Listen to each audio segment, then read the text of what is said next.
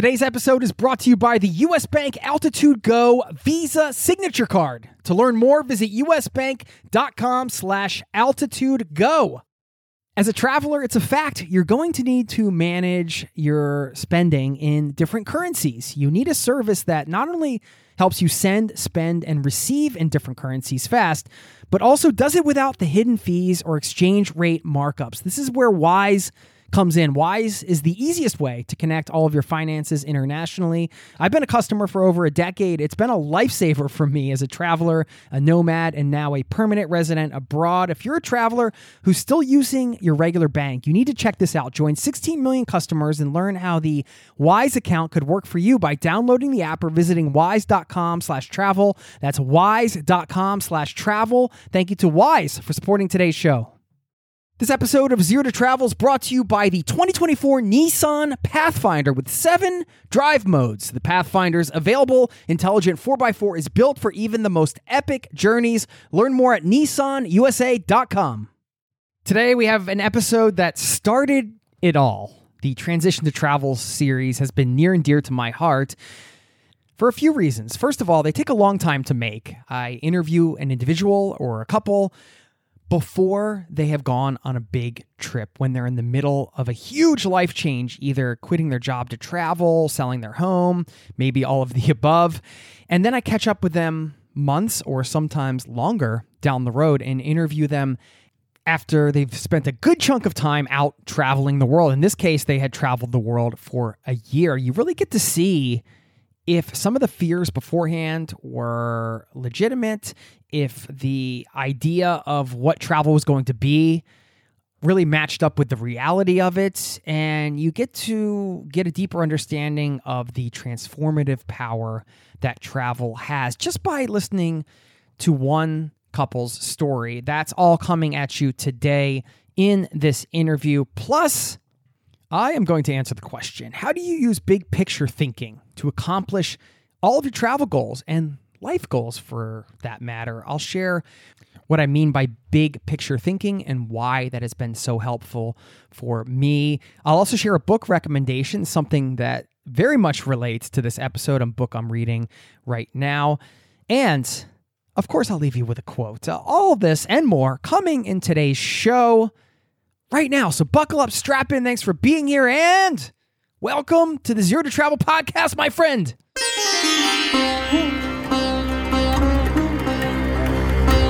You're listening to the Zero to Travel podcast, where we explore exciting travel based work, lifestyle, and business opportunities, helping you to achieve your wildest travel dreams. And now, your host, world wanderer and travel junkie, Jason Moore.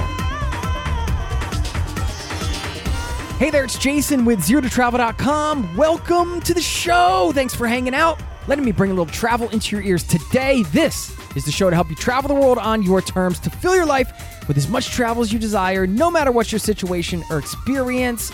And I have been heavily addicted to small cinnamon buns lately. These little small cinnamon buns you can buy in the store. I've had three of those and a coffee now. So I'm all charged up, um, fired up, ready to bring you this episode. What are you munching on? What are you doing? What's up with you? Hope you're doing well today. And I'm so excited to bring you this highlight from the archive. I have a whole series of shows I've done around the transition to travel. If you've listened to the show for a while, you know I'm a bit obsessed with this whole process of the transition, not what you were doing before and ending that, not the next thing you do, but that middle part that feels messy for a lot of us, right? You're trying to kind of figure things out. There might be a lot of fears involved when you're transitioning from one thing to the next in life, whatever that is. In this case today, we're talking about that transition to travel, which a lot of us have to make if you want to travel long term or full time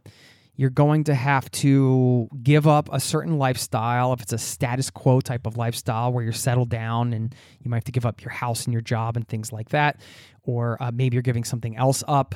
A lot around that whole process of making the transition and that's why I started putting these types of shows together even though they take a long time to make because I wanted to give you an audio snapshot of what it's like when somebody makes that decision, how they're feeling before a trip, and then how they're feeling months into a trip or at the end of a trip and putting it all into one podcast. And this was the show that started it all. Now, let me tell you more about today's interview. You're going to hear an audio snapshot of one couple who took the time to be interviewed by me right before they were leaving on their trip, after they'd quit their jobs and done all the stuff it takes to transition to that long term travel lifestyle. And they were getting ready to travel for a year. They weren't sure where it was going to lead. They had an open ended ticket and they were totally open minded. They quit their jobs and they were leaving. And it takes so much to get to that point. And if you listen to this show, you know I'm fascinated by this transition to travel, that time leading up to actually rearranging your life to travel the world. And it's a journey in and of itself. It really is. Yes, you learn so much through travel about the world, about cultures, about yourself, but you also learn so much rearranging your life just to get to the point of travel because there are so many different themes involved. If you think about it, you're talking about minimizing your life, maybe, you know, mentally and physically detaching from some things you own, maybe even detaching your identity from your job. If you have to quit your job and leave, well, what does that mean? Who, who are you without your job? And all these questions that come up as you go through this. So I really wanted to paint the picture of how travel can transform somebody for better or worse, or just share that experience in a way that was unique, in a way that was not done before that I know of.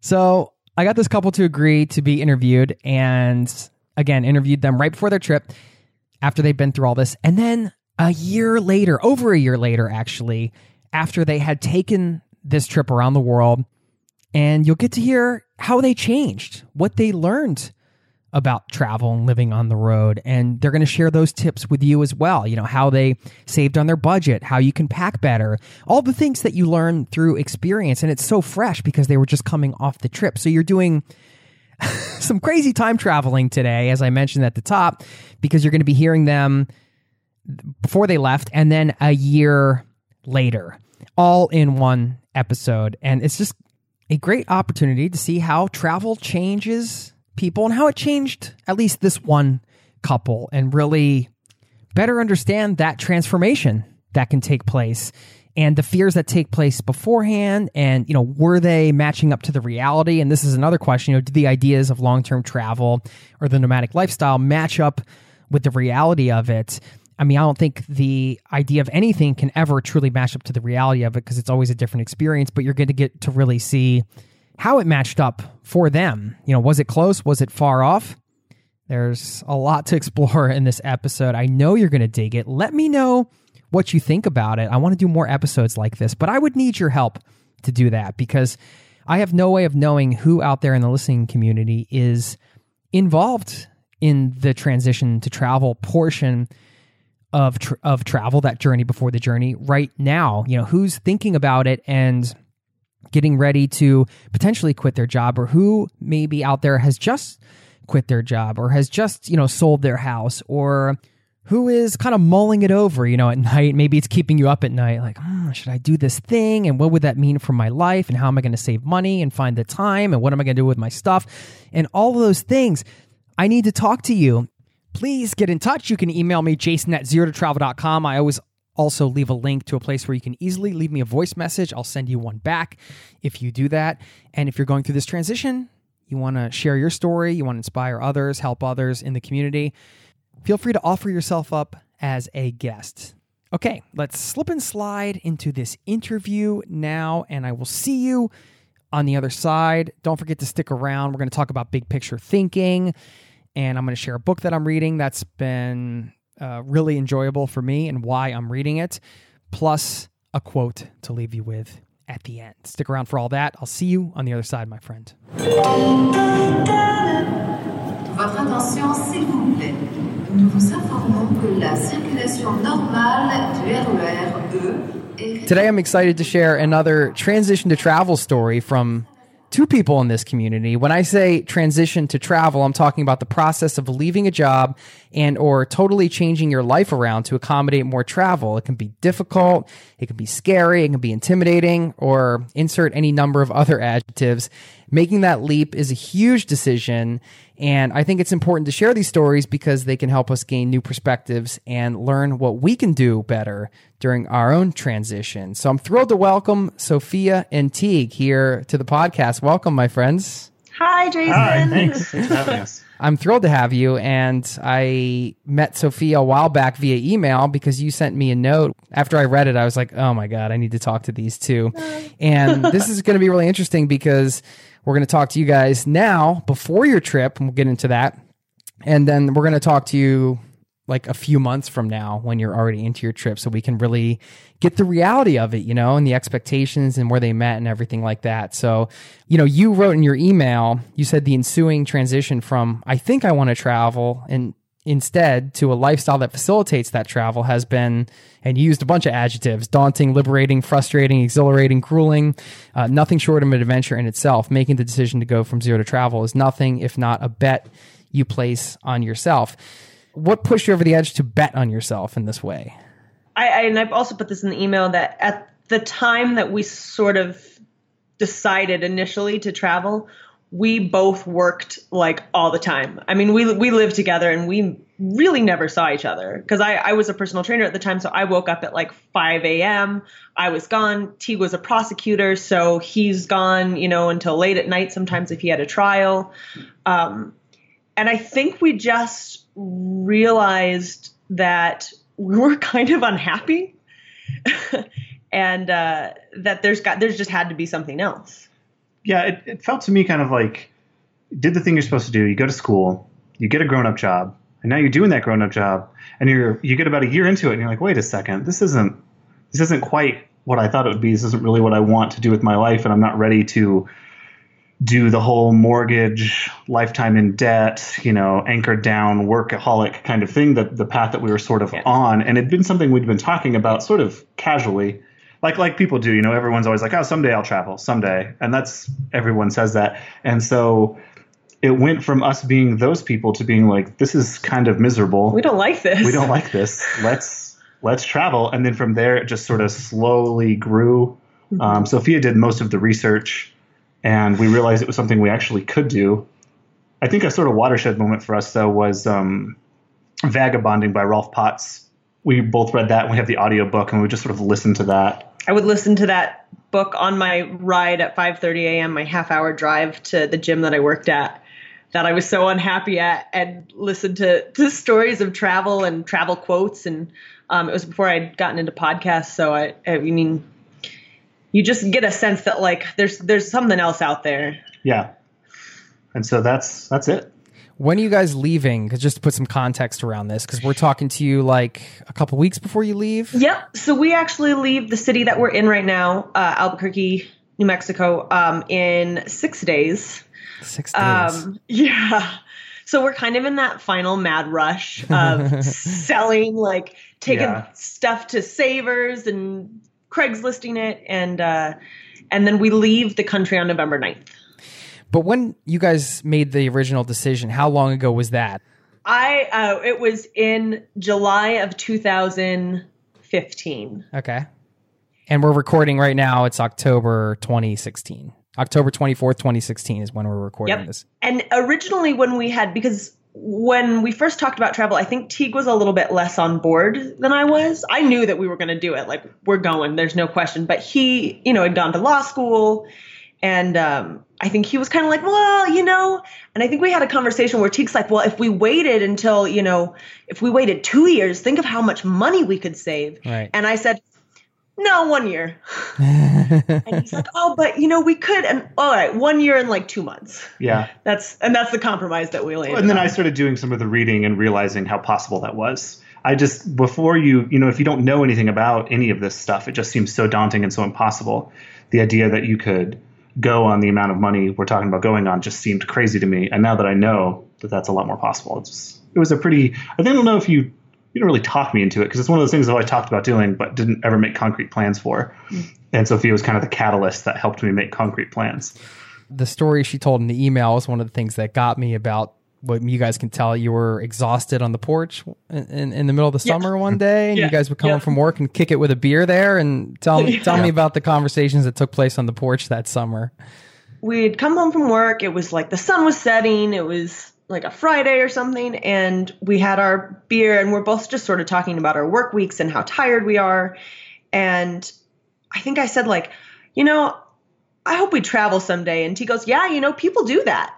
There's, uh, I think there's some people who do that in the world, which now seems ridiculous because we know that there are so many people who do it and it's not really as fringe as we thought. Um, and I said, well, you know, maybe I want to go to Europe uh, for like three months next summer. And Teague's like, well, I want to go to Europe. And I was like, well, that's not going to work because you have a job. How are you going to get time off? And he goes, well, I'd quit my job, but we'd have to go for like a year. And that was that was a moment where I was like, oh yeah, oh yeah, let's do that. That's way better than what I had planned. That's, that's Forget this sort of temporary three month trip situation. Yeah.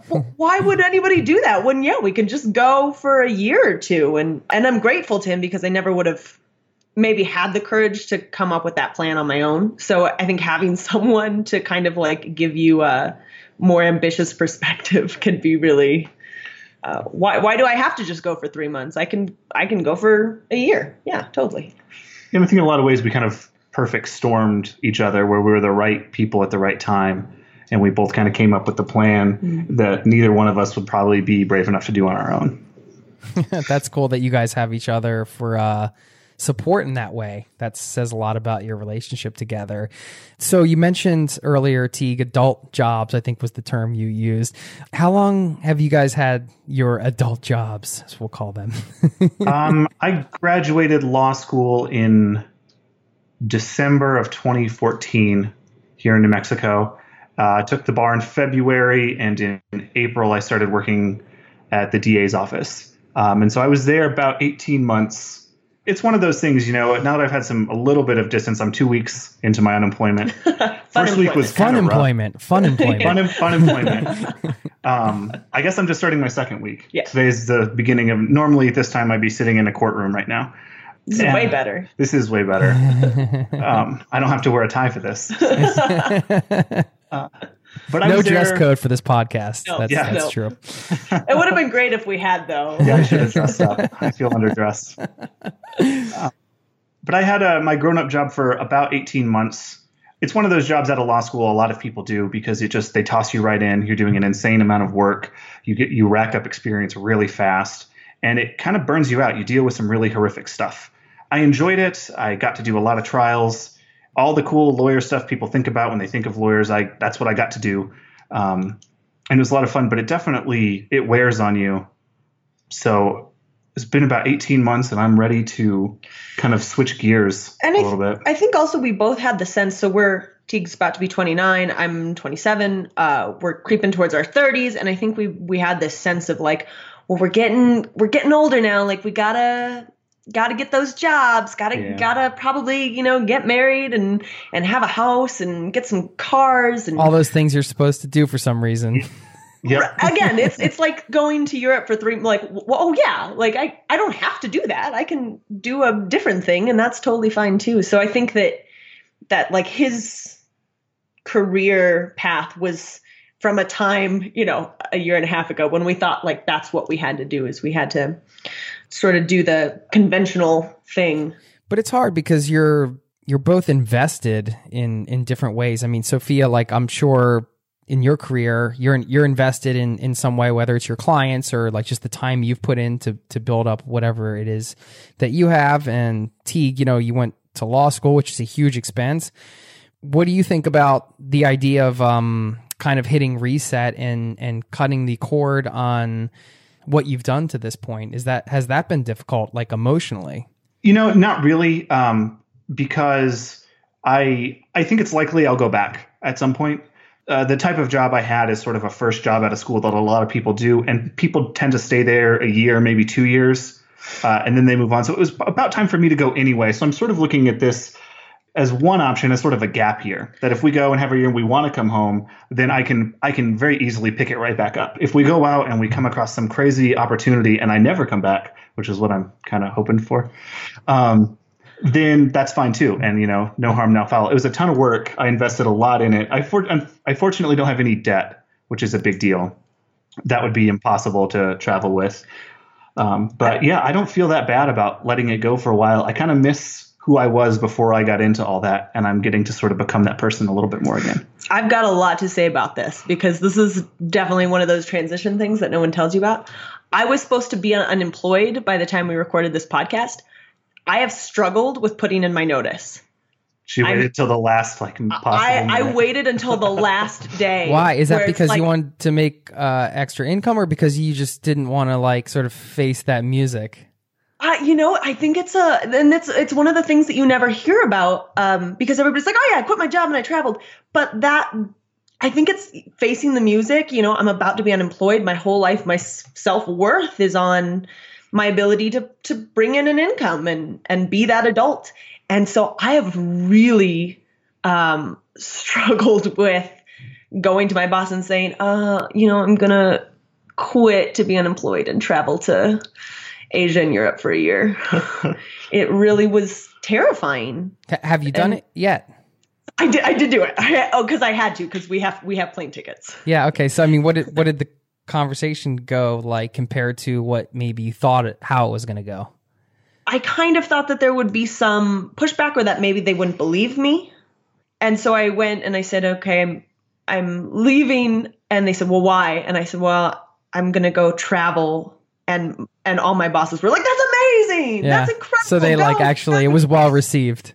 Oh, so well. Yeah. And, and the other employees who were like, oh, well, what are you going to do for money? What do you, do? and my boss like defended me. She was like, oh, I'm sure she's saved. And when she comes back, she can just get a fresh start. Like, that sounds great. Great. Do that. And I was shocked. I'm judging me more than my employers are. They're, they, they're like, go be free. And I'm like, but don't you need me? well, I mean, like, yeah, you brought up a good point about. Um, I, I think that can be one of the big struggles is having so much invested in terms of your identity to to what you do. You know, it, it feels like okay, well, if I'm not doing this thing, then like, Then what who am, am I? I? Who am I? Yeah, you know. That, w- that was my last week. First couple of days of last week, I just sort of wandered around the house, like freaking out about cleaning and packing, just because, like, who am I? Who am I? I'm this person, like, just his, wandering around, not his getting second anything done. day of unemployment was a really rough day for us Yeah, uh, as out. individuals and as a couple because he was very uh, i think a little panicked it was, yeah, it was a little panicky, just because I, I don't, I don't think of myself as like I'm a lawyer. I would like, I haven't lived my whole life wanting to be a lawyer. It's just something I ended up doing, and I enjoy it, but. I didn't ever intend for that to just be who I am, but in the course of that kind of work, it just sort of absorbs you and you don't even realize it. And suddenly, when that's not there and you're suddenly having to be a person outside of that, mm. What- um, it's just like, whoa, it's been like a year since I saw myself in the mirror mm-hmm. and had like an honest conversation with myself. Mm. So it was a little, it was frightening. And wait, how did that conversation go? Um, it was uh, me working on calming myself down and trying to accept that it's a process that um, it's going to take a while for me, I think, to fully go back to. I don't want to go completely back to who I w- was before all this, but I want to take those parts of me that law school and working as a lawyer killed, or at least like really beat down, and those parts of me I liked. I want to kind of grow back, and I think it's going to be a bit of a, a process. So that conversation was sort of realizing that that's going to take a while. And that's great. I mean i got time. There's no there's no rush. I think maybe that's the other thing we didn't anticipate is that you think of it as like you make the decision to travel and then you travel. And it's there's like a weird in between space where you're really wrestling with uh, what what that actually means Well, this is why these stories are so great because there there are all these steps, and everybody's got their own journey. I know you mentioned uh, in the email just how much value you know you see in this journey, a- and I feel the same way. That's why I like to share them. Look, Teague, like you can say, you know, you hadn't had an honest conversation with yourself and all this time, and and if you know that's the only thing that came out of this, even over the last couple weeks, it was probably worth it, right? yeah definitely yeah we're staying we figured it out it's good Well, I mean, also like I think people associate the trip with like, oh, this is going to be this journey of like self discovery and a new chapter and all this thing because it's it's it's such a physical barrier too. Like you like leave the country, say, and you show up in a new place, and you're like, okay, it, it is almost like hitting the reset button. Like you're literally in a new surrounding, you're in a different place, and and you're like, okay, we can start fresh and figure stuff out. But like, what gets lost is like how much stuff I think you figure out leading up to that.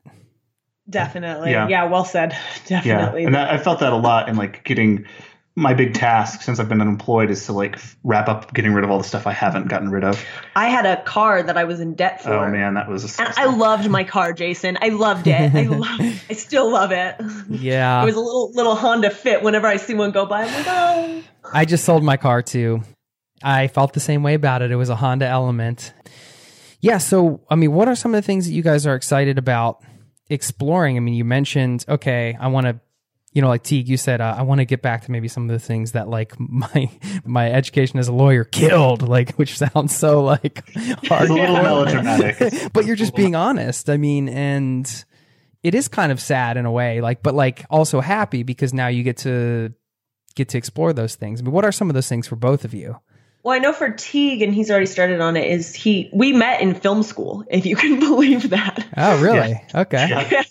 we went to film school together, and uh, both kind of ended up taking very different routes because I think it's that pressure again of like we're artists, but there's no money in art.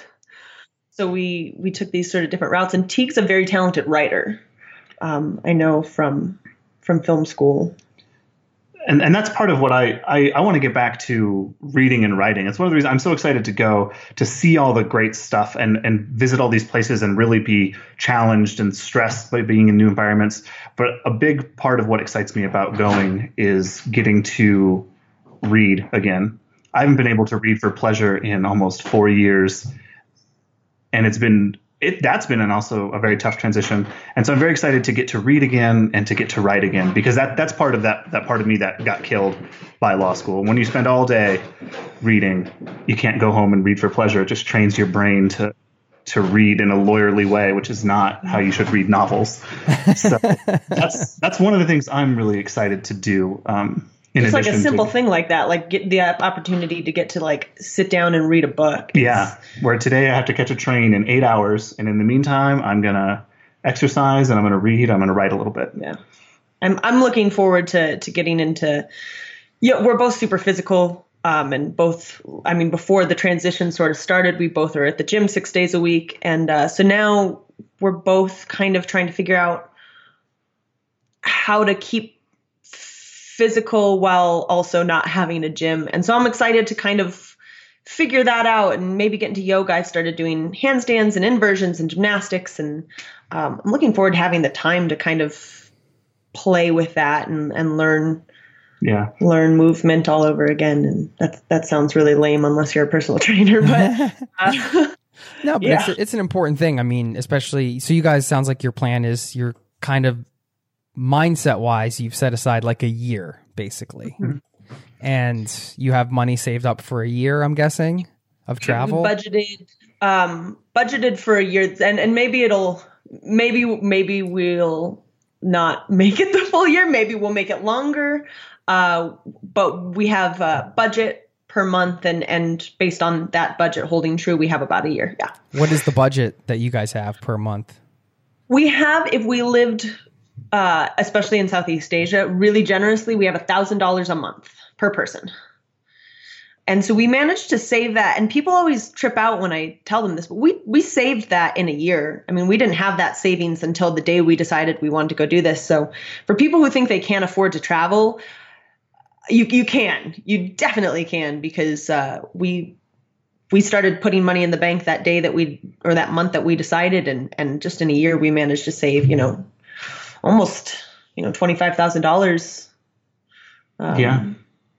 between uh, more than that really because we also have a nest egg for when we come back but um so yeah so we have a year budgeted Also, I mean, of course, you know, you're not going to be paying for accommodations back at home. And I mean, you're cutting all these costs. Like if you said you were commuting a half hour to work every day, I mean, you can take your gas money that goes right into the travel fund. I mean, all these, I call them substitution costs, but they're essentially costs that you would be incurring at home that you just take on the road with you. It's, it's, it doesn't, there's no difference. You got to eat at home or you got to eat on the road, and oftentimes, you know, I would I would probably choose the uh, the fifty cent plate of pad thai in Thailand. You know, Yeah. Oh my goodness! Yes, we're so excited. We're excited. very, very excited for that. That's another thing we're ready for the food. We're so, So ready, for, the food. so ready for the food. Yeah.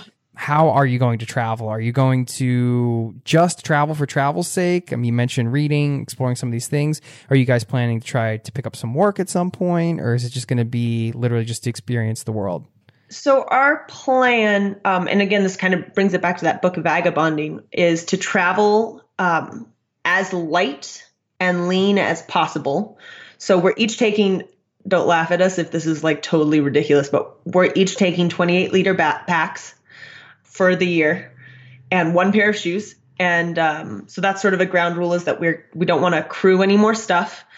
Um, and that I think we do want to work work away. I've listened to your podcast on on all that and uh, and all the resources that there are to sort of do work exchange programs. I think we're interested. We're workaholics, so I think we're gonna want to have exactly yeah yeah and and it's, Yeah. it sounds like a really good way to integrate into the community and uh, so those are sort of doing some work, but as to how we're going to travel, you know, tight budget, trying not to live like we do at home where, you know, on the weekends here we go and we, you know, we drink beer and we try to escape our lives. We're hoping that on the road we won't need to escape our lives. on the road we'll get to, uh, we'll, we'll want to be sober for every minute. We'll want to be, you know, rested and bright eyed and bushy tailed every day. This episode is brought to you by US Bank. Recently, I went out for tacos and it wasn't even Friday. Yes, we have Taco Friday in Norway, not Taco Tuesday. Well, more importantly, I could have earned rewards for every scrumptious bite of those chorizo soft shells.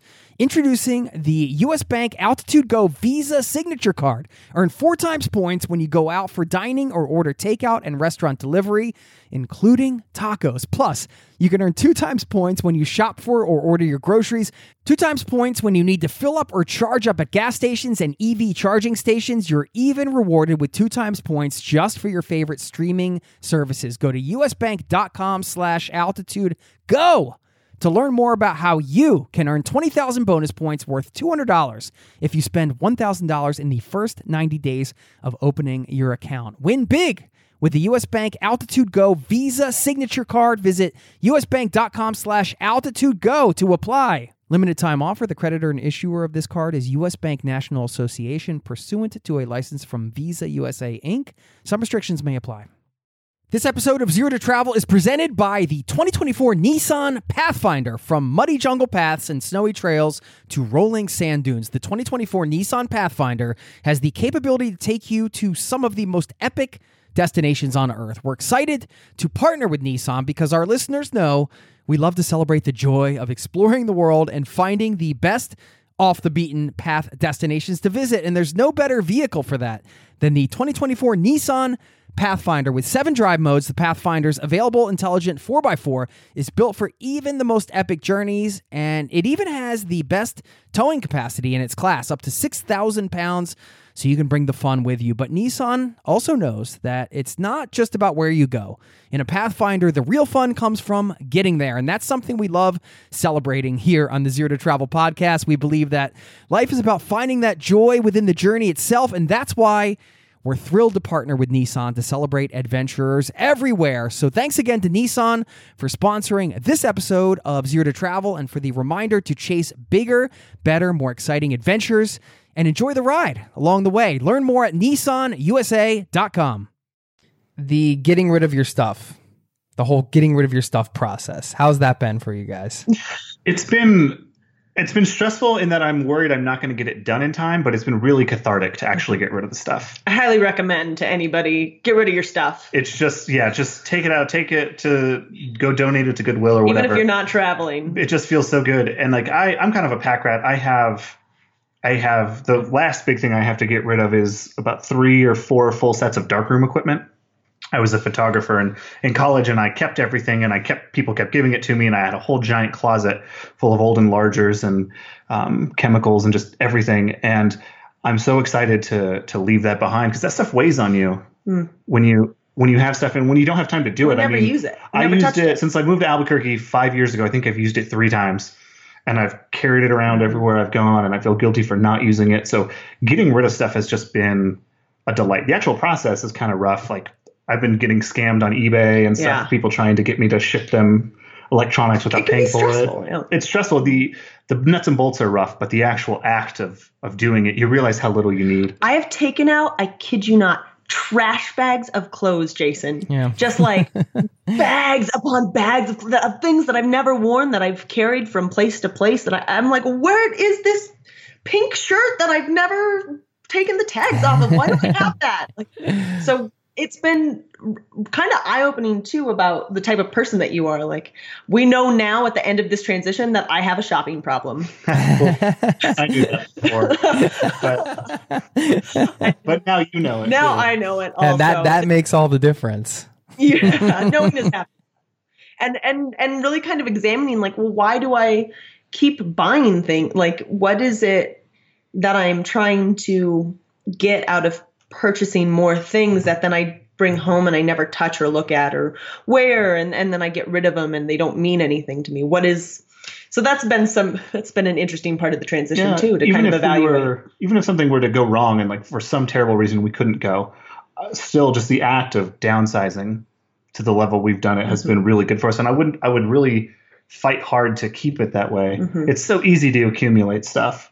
Um, it's just so so easy to do, and you don't notice it. And it's bit by bit until you have truckloads of darkroom equipment that you haven't touched in years. yeah Yeah, I feel like once you go through it, when you do a big purge or you just get rid of a bunch of stuff, you you do get that good feeling, you know, especially if it's associated with going to travel. And I think that good feeling stays stays with you. So if you go through this transition one time, you know, you know, it feels good to get rid of your stuff. So then in the future it's like that becomes something that you associate with feeling good. And I found that to be the case in my life as well, like to the point where like I feel really bad when I buy things. I'm like, do I? I'm really, I'm really critical about like what I bring in to my apartment now because I'm I'm living overseas now, and it's like uh.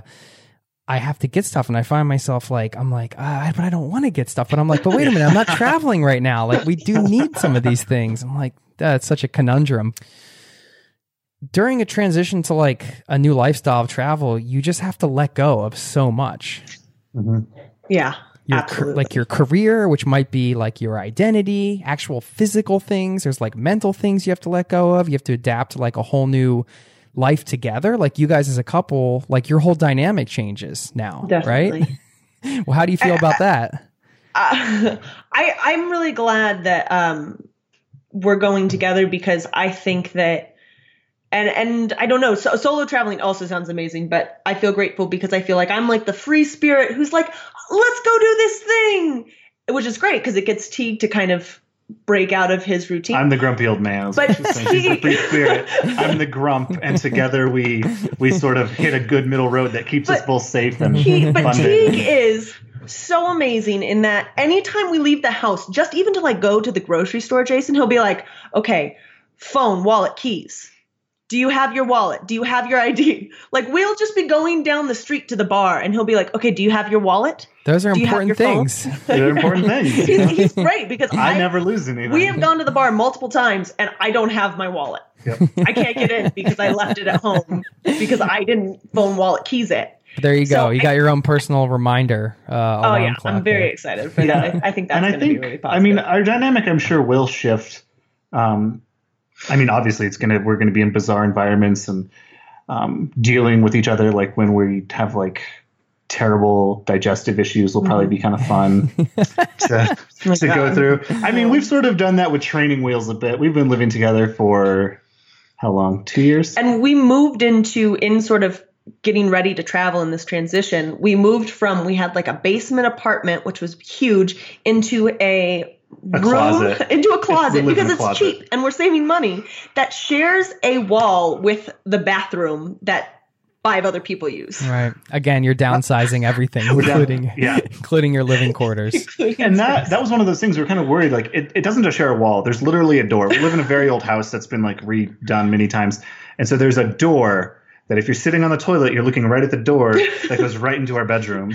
Because it's not actually a bedroom. yeah, It's because like it's a because it's like a closet. it's like a Harry Potter closet. and we thought that would be tough, but it actually it actually hasn't been that bad, and I think Yeah. that bodes well that we can kind of live in uncomfortable comfortable spaces, and that, yeah. that'll be nothing compared to who knows what we'll experience on the road. But I think we have like the groundwork laid to deal with those kinds of things as they come up, and it won't be super shocking. So And I think it- our dynamic will shift. but it's because of the transition. It's because we've been very conscious about, you know, Yeah. it, I, I imagine if we had just gone from like, okay, well, we'll deal with travel when it gets here, boom, we'd be shell shocked. But I think because we've spent the last year and some months, the whole thing's been a transition, and we spent that time preparing slowly. And and I highly recommend that to anybody who wants to travel. Like, take that time for yourself to to work through the process and um, do what you have to do to get to a good place. How do you guys feel about the time frame that it took you for this transition? Because it looks like it's about a year and three months since you made the decision. Obviously, for everybody, it's going to be different depending on your financial situation and circumstances and how quickly you can save. Do you feel that that was the right amount of time for you? I think it actually worked out perfectly because at the time that we decided to go, and, and probably people who are thinking about it can relate, like I was just so unhappy with that. Like for me, if I could have gone that next month, I would have. And I'm glad I didn't because I needed that time. And I think if it were Teague, he would have maybe stayed longer. Um, and so we sort of split the difference Yeah. um, and the, and the year has I think been perfect. And I get, of course, uh, yeah, it depends on how fast people can save, but it's been the right amount of time where we've been able to stay excited about it, but also be productive. Yeah, and a lot of the stuff has just taken us time because I mean everyone's busy and we're no exception that we have a, a lot of other things that take up your time so it takes a long time to get some of this travel related stuff done i mean if we had a closer deadline we probably would have met it um, but it feels like about the right time It feels like it's time and to it's go. hard to say how much of that is like when you set a time and then you have that finish line you're going to cross you're going to finish that cross the finish line right as you're Yeah, like you're, yeah. gonna, you're gonna barely like fall across it like, oh, we made it whether that so um, but yeah i feel like it's about the right amount of time for us yeah. How has it been so far slowing down and getting out of that mindset of like, oh, I need to be doing something, I need to be productive right now? Are you finding it hard or is it is it starting to level out a little bit? It's been really tough. that's that's been the part that this last month has just been really really difficult harder than we thought because we have to part of it is we still have like a ton of stuff to do so it's hard to get out of the mindset when you've got like hard deadlines um, Tim Ferriss has this really great quote uh, um, that says, uh, "Being busy can be a form of laziness," and I think that that that really applies to us because we're, you know, when you're busy, you, you're not thinking. You don't you don't have to think much. You just go go go go go. And so now that we're slowing down, we really have to sort of put some thought into what our day will be yeah and how to you know how we really what's the best way to spend the time and and that's been tough that has been tough i think that's going to be a difficult because we haven't had to fully do it yet because we still like have i have a long list of things that have to happen so i get to indulge my workaholism a little bit more i just get to like stress out about stuff and and get it done um, but i think that will be really tough and I, I don't know if it'll hit before we leave or not Do you still feel like there's some lingering stress from the jobs and Wait, I'm still employed when I'm not supposed to be. So yeah, the job the job has really gotten its claws into me. I think that it's going to take a second, and I didn't anticipate that. I guess when you think about, you know, you get the opportunity to quit your job, you think you like quit it, and you wash wash your hands of it, and you walk out, and you're a changed person, and uh, that really has not been the case. Though I suspect that's probably kind of normal. Um, Yeah, I can say and I'm only on day six of being unemployed, so I don't have like a ton of reference, but it definitely does take time, and I can tell like how I feel today compared to last better than- Tuesday yeah. was just I feel much more like a regular human being, and I'm able to sort of distance from that Mm-hmm. work stuff a bit more. But that's going to take a while for me. I think it's going to take a while to like see people as is that normal, people again. Jason? Is that what Yeah, do you that- see that a lot? what do you mean the stress part or yeah, like the inability to sort of, or the like struggle with letting go. yes of- I I think so I mean if you look at it psychologically, I would say it's like, you know, you're in all these habits and work routines and then all of a sudden like all that just drops off and you're like, um okay, how do I be in this space now kind of, Yeah. you know? Teague, it sounds like you had a big, you know, that big moment 2 days into it where you were like, you know, oh my god, like what's going on here and uh, you got past it cuz it's what else you going to do? You keep living, right? yeah, exactly. you go get your job back, I guess. but it's a you know yeah it's not you know having the time now is not the worst problem in the world i mean this, we can we can put this file this under hashtag first world problems right oh Yeah, Oh for gosh, sure. yeah. but at the same time you know that that that is still there you know and i was just curious how you guys are dealing with that Yeah. I, I'm excited to see when we check back in, you know, three or four or five months to see wh- where we've gotten to. Yeah. Because we, it's so, it's so uncertain. And I really have even more of an appreciation for people who've done this before us, um, including you, Jason, um, who have made the leap. You, you know, it's a bet you place on yourself. You're betting that you're going to be okay. And you don't know for sure, but you're betting that you're going to be able to navigate and make it. And, uh, you guys will be excited to see. you guys will be great oh, yeah. we'll, we'll hear it in the next segment three or four months later whenever we record this Yeah. where are you guys going So we are flying into Bangkok, Thailand. We have about two weeks planned in the city, uh, and by which I mean we have lodging. And from there, we made a very specific effort to not book anything beyond that because we don't. Part of doing this is that we want to get out of the preset, you know, the the routine and the this is the plan. We want to go, we want to listen, we want to talk to people, we want to you know, figure out what we actually want to do and then leave Bangkok from there and go wherever it is we feel like we need to go. you're headed to southeast asia and just hanging out in that region for as long as Until it gets too do. hot. yeah, and then I think we'll probably go to India and then um, I have a have it on my bucket list that I really want to go to Sofia, Bulgaria. Mhm. So uh, we'll probably go hit up I know, Yeah. Eastern Europe. I'm going to point to every sign that says Sofia. There's gonna be so many pictures of her Oh pointing at signs It's for gonna the entire. Well, maybe we'll run into you guys somewhere because I, I want to do some more traveling in Eastern Europe pretty pretty soon. Actually, what are you most looking forward to? I think I'm looking forward to, uh, and this is something that I didn't realize I was looking forward to until we started the transition. Is I'm looking forward to not owning anything. Like I said, we're I, my back is my backpack is 28 liters. I will have I have a very specific wardrobe that I've put together in this time that I've done a lot of research on. I own that, some travel gear, and that's it. That's all I have to worry about. Everything I own in the world, I can fit on my in my backpack and carry on my back. And uh, gosh, that sounds awesome. I'm really uh, looking forward to the sense of freedom that I think it's going to give us. Mm-hmm. That that we have chosen to travel in that way, where we don't want to plan things out too far in mm-hmm. advance. Where we can sort of say, like, "Do you want to stay mm-hmm. here for another week?" Yeah. Because we want we're we want to be we're planning on going in like a slow pace. Like we're not trying to see the whole world in one swoop. We want to go nice and slow, and I want to have that freedom that if suddenly we're like, you know, I I, I ran into a guy and he said that like. Nepal is great this time of year. We should go to Nepal. You're like, you know, why not? Let's go to Nepal. Like that kind of sounds freedom nice. to to go out and see the rest of the world and, and be able to put ourselves in more of a a, a global context. I mean, Traveling we haven't traveled across. I mean, the, off the continent ever, and we haven't had a lot of experience with vastly different other cultures. So I'm excited to have the freedom to sort of go get a wider cultural context that we live in and sort of appreciate how other people live. Are you nervous? Oh my gosh, yeah.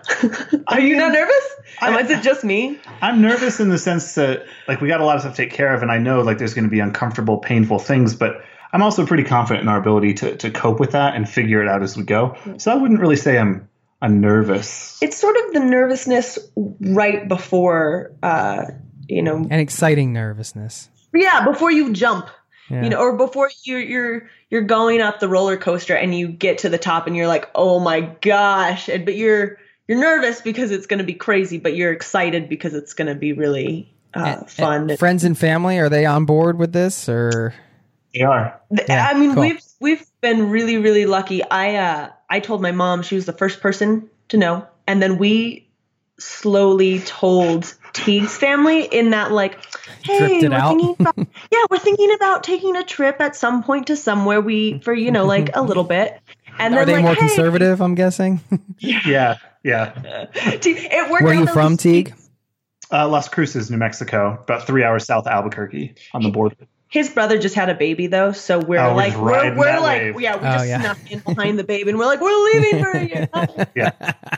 So they're really supportive. I think my parents are more, funny. much more nervous than Sophia's mom is, but um, they were they were really supportive. Um, Yeah, they've I, been I got to really hand it to my parents because I I did pick like a very conservative and traditional career path, and I'm sort of you know just around the first bend, like jumping the track and doing something Yeah. completely different. we didn't know how they would react. Yeah, we weren't really sure, but um, we did do like the kind of slow like. That's what I would think that recommend to helped, uh, anybody. so we didn't like shock them. I'd Yeah. hate for my mom to have a Yeah. heart attack or something. Caroline's been fantastic. She Yeah. bought us she bought us uh how to travel Southeast Asia on a shoestring. And uh, oh my gosh, and it just like made me cry because it was sort of the the moment where you could just see it in, in her face that she was like, Yeah, go do this thing. Like this is amazing and here's my blessing. And um that always stands out to me. And in terms of friends, everyone's been really supportive. Yeah. I, I got a lot of support from my work friends, which I was kind of worried about. Um, but every like grizzled old attorney that's been doing this for like 40 years, when they found out what I was doing, every single one is like, good, go, go do that. Do it now. get out, get out, get out.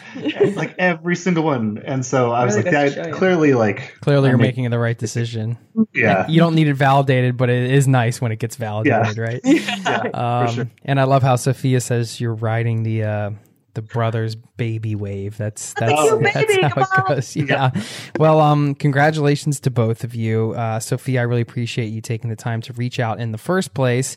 Teague, it's great to meet you as well, and I'm really excited for you guys because you're going off on this thing. And I love that you know, you haven't waited till like you are that 40 year old grizzly attorney or that, you know, 40 year old grizzly personal trainer that's getting bitter and you're like, oh man, like, well, we could have done this. No, we didn't, whatever. Like, Yeah. I mean, and if you're listening to this and you are, you know, later on and at that point or whatever, that's, that's okay. Like, there's never a time where you can't do it, you know? I think that's, that's the message behind, uh, these types of transitions is, is just you know taking the steps to do it saving up the money taking the steps you need um, and getting rid of your stuff and all the, the laundry list of things to do and eventually over time you get there and then you're all of a sudden you're six days before your trip right Yeah. yeah. if I could say one thing to like me a year and three months ago, and to like anybody who's listening to this, I think it's super important. You're going to feel fear, like you're going to feel afraid. Do it anyway. Just do it. Just recognize that it's normal, and and there will be parts of it that are stressful, and that's okay because that's life. Um, do it anyway. cool Yeah. well that's that's a great thing to end on i think and um, we look forward to hearing from your future selves Yeah. Me too. yeah. I wonder where we'll be. If you're listening, then it's going to be like in 30 seconds. Teague will have dreadlocks. He'll be like former lawyer turned Yeah. like, super super vagabond. I'm so excited for this. This is something I've wanted to do for a long time. And I'm, like you said in the email, Sophia, there's so much value in it. The stages, like you, s- what did you say? The, the stages of travel preparation, the transition can be just as valuable and daunting as the travel itself. And I guess we'll have to ask your future selves to find out if that's Yeah. totally true. yeah. I wrote that. Now now it's obvious I had no idea what I was Yes. talking about. No, but I think I think it is. I mean, it, it's it is part of the journey. It's like the journey before the journey is so huge. So congrats to you guys for for doing it. You're getting out there, and um, looking forward to chatting with you in. Uh, I don't know when we're gonna talk. Three or four months from now, when you guys are really dug in, you like, you know. After the sort of the vacation wave is over and like Yeah. maybe Yeah. you've mellowed into the trip a little bit, and then when you have good Wi-Fi, of course, because who knows where you're going to be. Well, But, you um, have my contact information, so Sounds good. And we'll look forward to uh, chatting with you guys soon. And thanks again for your time. Thank yeah, you. absolutely. Talk to you later. Cheers. Bye. There you go. You just heard the lead up to this trip. Now, let's jump in the time machine over a year later after they've been around the world and hear what they're up to, where they're at, where they've been, how it turned out for them, what they thought about the long term travel lifestyle, what they learned along the way. They're going to share their top lessons with you and so much more. We're going to get into part two, recorded over a year later, right now. Please enjoy.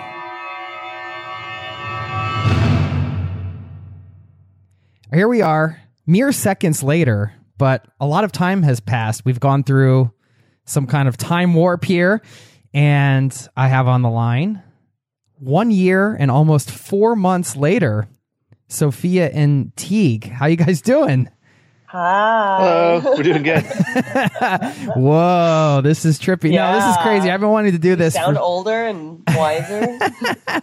well, it's been over a year and four months. Like we recorded last October 4th, 2016. And now it is, yeah, February 2018. So one year, almost four months. Does it seem like that much time has passed? Like, it seems like uh, many lifetimes have passed in that time. It's I I was we were emailing about this earlier that I think the last time that we interviewed Teague was getting ready to quit his job or you had just quit your job. well, let's see. If it was October 4th, I think I had given notice, but I had, because my last day was the 12th or the 15th or something like that. So I was at the very end of my job. And he actually is starting work tomorrow. whoa. So we've come full circle. Yeah. Yeah. You guys in a are very back. short amount of time. You're Yeah. back home. Okay. All right. So, yeah, because when we spoke, Teague, you were two weeks into your unemployment. We called it fun employment because you were Oh, okay. ramping up. Unemployed. And you guys were six days away from leaving on your journey. And actually, the last thing you said at the end of the last interview, Teague, was, um, "I wonder where we'll be." And now you guys are are back, but you've had a lot of We're back. adventures between that time. It so, turns um, out that you can come home again.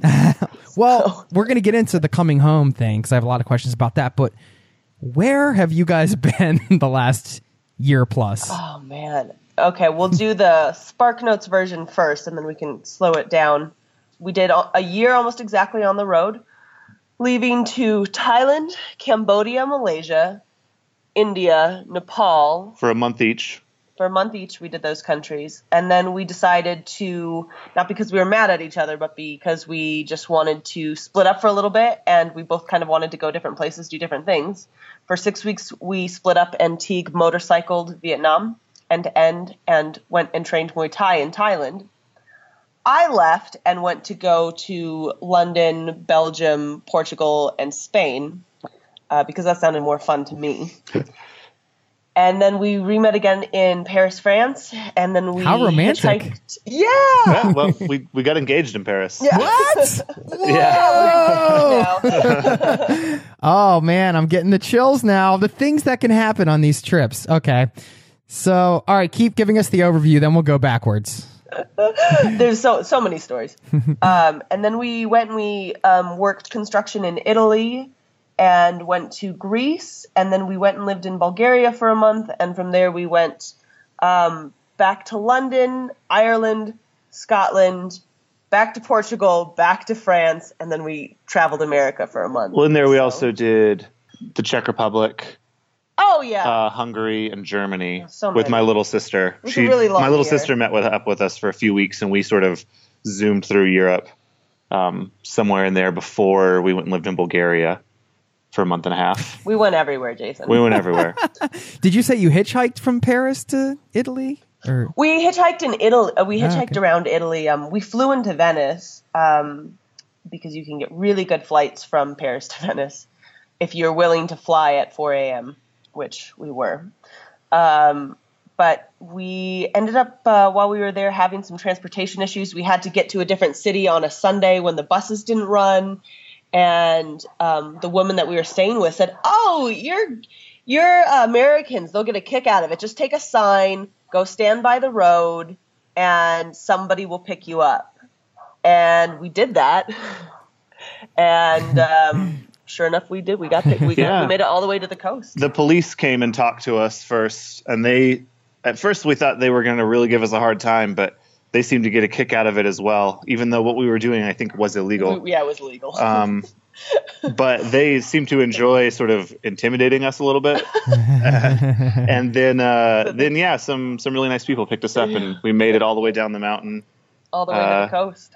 hitchhiking in Italy. So You guys Yeah. had you guys had a like a somewhat open plan. I know you had sort of your beginning plans and then it was a bit open. I remember during the last interview, Teague, you said you said kind of offhand like, "Hey, if we run into a guy and he says, "Hey, Nepal's a great time of the year," then we can go." And we can, we look forward to having that sense of freedom. Well, you guys went to Nepal. I don't know if that's because you ran into a guy there or whatever, or you know, said to go. But um, how did this trip evolve? Uh, was it totally organically? Like, how did you guys? End up going the places you went and, and we can get into highlights and stuff later because i have a lot of travel questions too but i really want to hear about your you know a little bit more about your time on the road but yeah how did this like trip unfold for you Okay, so our process was pretty fluid. We had, uh, and all the credit to the planning does go to Sophia. She was the master of um, searching for flights and staying on top of all that. But we had a really rough plan intentionally of spending about six months in Asia and then six months in Europe. We often sort of decided on a whim where to go. Uh, for example, we knew we were, uh, we bought our big ticket from LA to Bangkok months and months in advance to leave. Um, we got that really cheap. And then we did a month in Thailand, and that was pretty free form. We just sort of did what we met people. yeah. They recommended going places. Um, we looked stuff up. And then uh, we, I don't even remember how we picked Cambodia No, next. Well, we were just um, we were still kind of enjoying Southeast Asia, and we decided, you know, bus tickets to Cambodia were twenty dollars or the equivalent of twenty dollars, and so we thought, okay, well, we'll go to Cambodia, and um, while we were there, we heard the islands were really great. We ended up on an island. We heard we worked on an island for a couple weeks. um, and from there, like to Malaysia, it just happened. I got online and looked for a cheap plane ticket and saw that plane tickets to Kuala Lumpur in Malaysia were twenty five dollars. So I turned to Teague and said, uh, "Do you want to go to Malaysia?" And neither of us knew anything about it. We had never been there. We had never thought we would go there. And yeah. We five minutes just later, we bought. we bought the tickets. We did like three or four minutes worth of Googling to make sure, like, okay, we can get the visas. That's easy. Let's go there. And then, yeah, we just bought tickets. So There we was did a lot of like that. It was very free There form. was a lot of like, well, our, our visas are ending. Um, kind of like throw, almost like throwing a dart at a yeah at a board and like, oh, Malaysia will be good. just keeping it open Yeah, Yeah. just keeping it open. And um, Once we got into Europe, it was a little more structured just because it's more expensive. So we had to plan ahead. Um, like, for example, we scheduled pretty far in advance our month in Scotland where we worked Yeah. on a farm um, in the north of Scotland for a month. true. And that had to be set up fairly far in advance. but sort of the joy of, of Southeast Asia is that you know it's all really accessible. It's it's not scary. It's very very like you know traveler friendly. There's a whole highway, a metaphorical highway, and and maybe literally a highway, um, set up to make it so that you can travel around and go to these different places. And um, I mean, really really easy to kind of decide on the fly where you wanted to go. So it was it easier than you thought it was going to be going into it Oh, so much easier. so much easier than I mean I people would say like oh you're so brave for going to Southeast Asia and now that we've been I can tell you if I can do it anybody can do it and I know people say that but I mean it, it was just uh, unbelievably accessible That's the thing I tell whenever it comes up and people are like, "Oh my gosh, I can't believe you did that for a year." My my thing is like it's the thing I always tell them is that it's so much easier than you think. Like, you know, the hardest part is being like brave enough to actually pull the Yeah, trigger, but the actual planning of it and, you know, you can you can it. do it. If you can use the internet and you can Google a little bit and plan just slightly ahead because we made like we uh, made a lot of mistakes we made a lot of mistakes. We made a lot of really impromptu decisions, like going to Malaysia. We were just drinking margaritas on a beach after having lived on this island without power for two weeks, and we're just kind of living it up and thinking, "Oh, what should we do next?" And it really was just like, "Oh yeah, Malaysia. I've heard of that country." I was like oh my old roommate went to Malaysia once I think she really liked it um, that's all I really know let's buy these tickets and it was one of our best experiences. We we worked in a hostel for the better part of a month. Um, we made some really good friends, ate some of the best food in the world, yeah um, and just we we met Jackie Chan in Malaysia. really Yeah, Yeah, we tried to go to a movie, and it turns out uh, the movie was canceled, and Jackie Chan was there. yeah, we tried to go see La La Land um, because Malaysia is so fascinating because Kuala Lumpur is this giant metropolis, but also this like very old country. So we're living in Chinatown, where you know they're they're chopping up frogs in the alleys for the soup, and you know it's really uh, this kind of like old world feel. And then you walk ten minutes to a eight story mega mall called the Rise of Opulence that has like a Super like modern. a like a three story Chanel store. It's really like That's, bizarre a, that's a crazy name for a mall.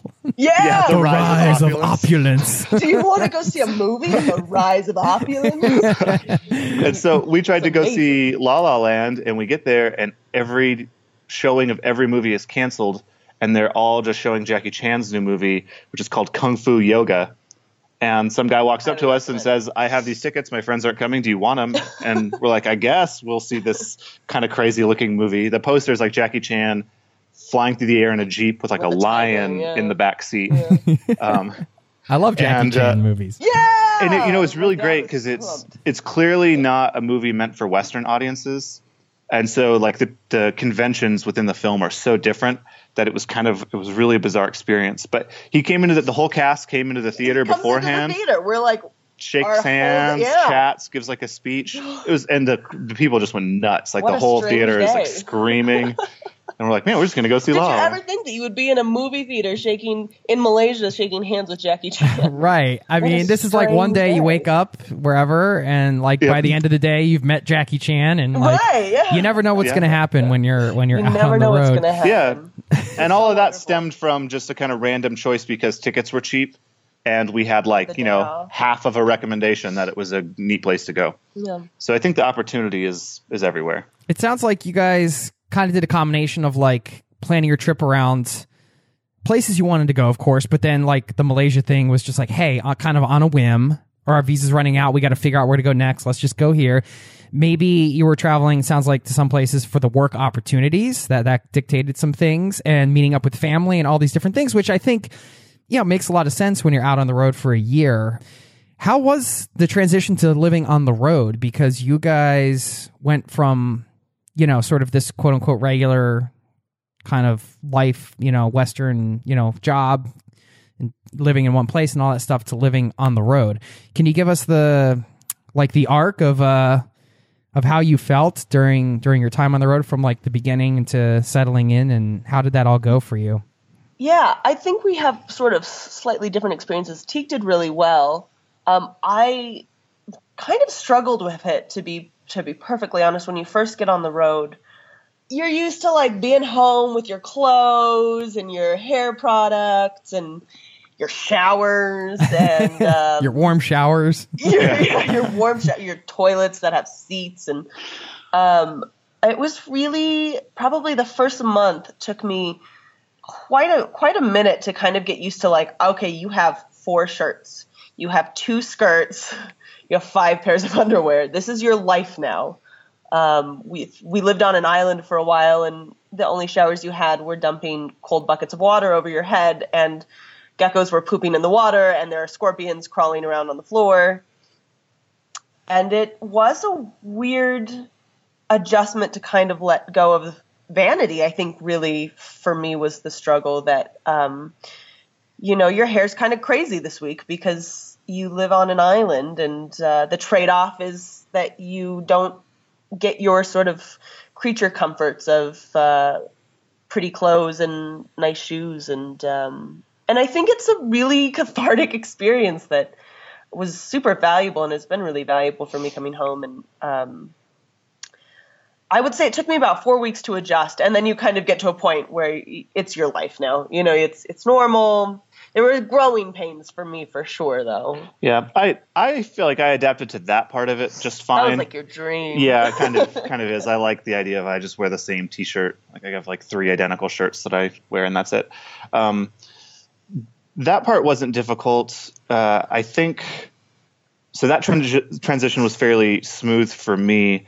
Um, I know that after a while living out of the pack, like the the the low level stress that it is does kind of add up. Like the idea that everything I own and everything that's super important, I have to keep track of all the time and not having like a, a safe spot that's your home like we didn't have anything true, valuable. end, We just had I guess like passports and we had a, a little cheap like Chromebook Yeah. and um, so we didn't own anything valuable. But if any of that stuff had like disappeared, it would have been really stressful. Yeah. And so having to carry that on your back all the time after months and months After did kind of wear yeah. on you. And that was what made doing things like working in a place really nice where you were kind of like like living on the farm in Scotland. You but you know, it's very room. safe. You had your own room. And so about halfway through, I was kind of tired of living out of the pack in the sense that I had to always Like being keep on the an eye on everything. Yeah. Right. Yeah. It's, And so then when we started switching and doing some of the longer term working, it was kind of like little islands where in between the islands of working, we're doing all the like cool, crazy backpacking and you're moving quickly and you're staying in all these random places and you're meeting a lot of people. And you do that for a month and then you get to like stay on the farm for a mm-hmm. while. you make friends and you can unpack your clothes. Yeah. And And wash so- your socks. And And so we started to move into like that rhythm where we're like, let's move and then we'll stop. Let's move and then we'll Yeah. stop. And that was, I think, really nice because the the constant moving was too much. And if we stayed in a place too For long, that year, was yeah. also too much for a year. So after a while, we kind of settled into that rhythm, which I didn't expect at all. I thought we were just gonna like, we slowed down significantly, basically, is you know over the course of a year. And um, but I think it was a really positive experience in teaching you. You know, you really don't need that much to live and to be happy and to have Yeah. good experiences. It's you. It's sort of all window dressing at the end of the day to you know what you're really there to do, which is experience new things and meet new people. And no one cares what you're wearing. I mean, only you. And, you know. I will say though, we were both so glad to get rid of our our like walking sandals when Yeah, we got we, home. we had we did the one pair of shoes. the whole time, and they were perfect. They were great, They were but amazing. I never want to put them on again. What kind of sandals?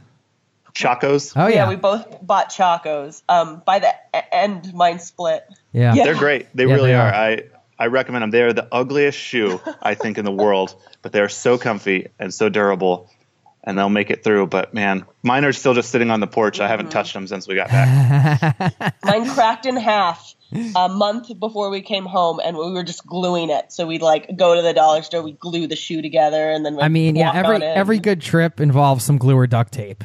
You know, like if you're not gluing or duct taping something, then Did you even travel? Where, what did you leave? What, what are have you done? I'm saying this is a trip, but you just brought up the fact uh, that like changes from a trip to life. You know, at a certain point. I mean, a trip is like two or three weeks, or I mean, you you can't put a number on it, I guess. But when you're on the road for a year, you're just you're living your life. You just happen to be traveling while you're living your life. So that's where it becomes a different experience, I think, because you're you're now getting past the the vacation mode and you're getting into just hey, this is my life.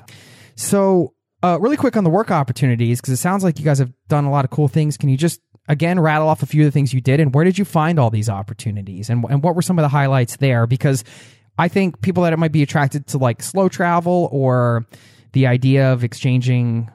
I don't know if you did it for accommodations in exchange, like a volunteering thing, or like talk to me about that experience. Yeah, we we got a profile with workaway.org, which I highly recommend.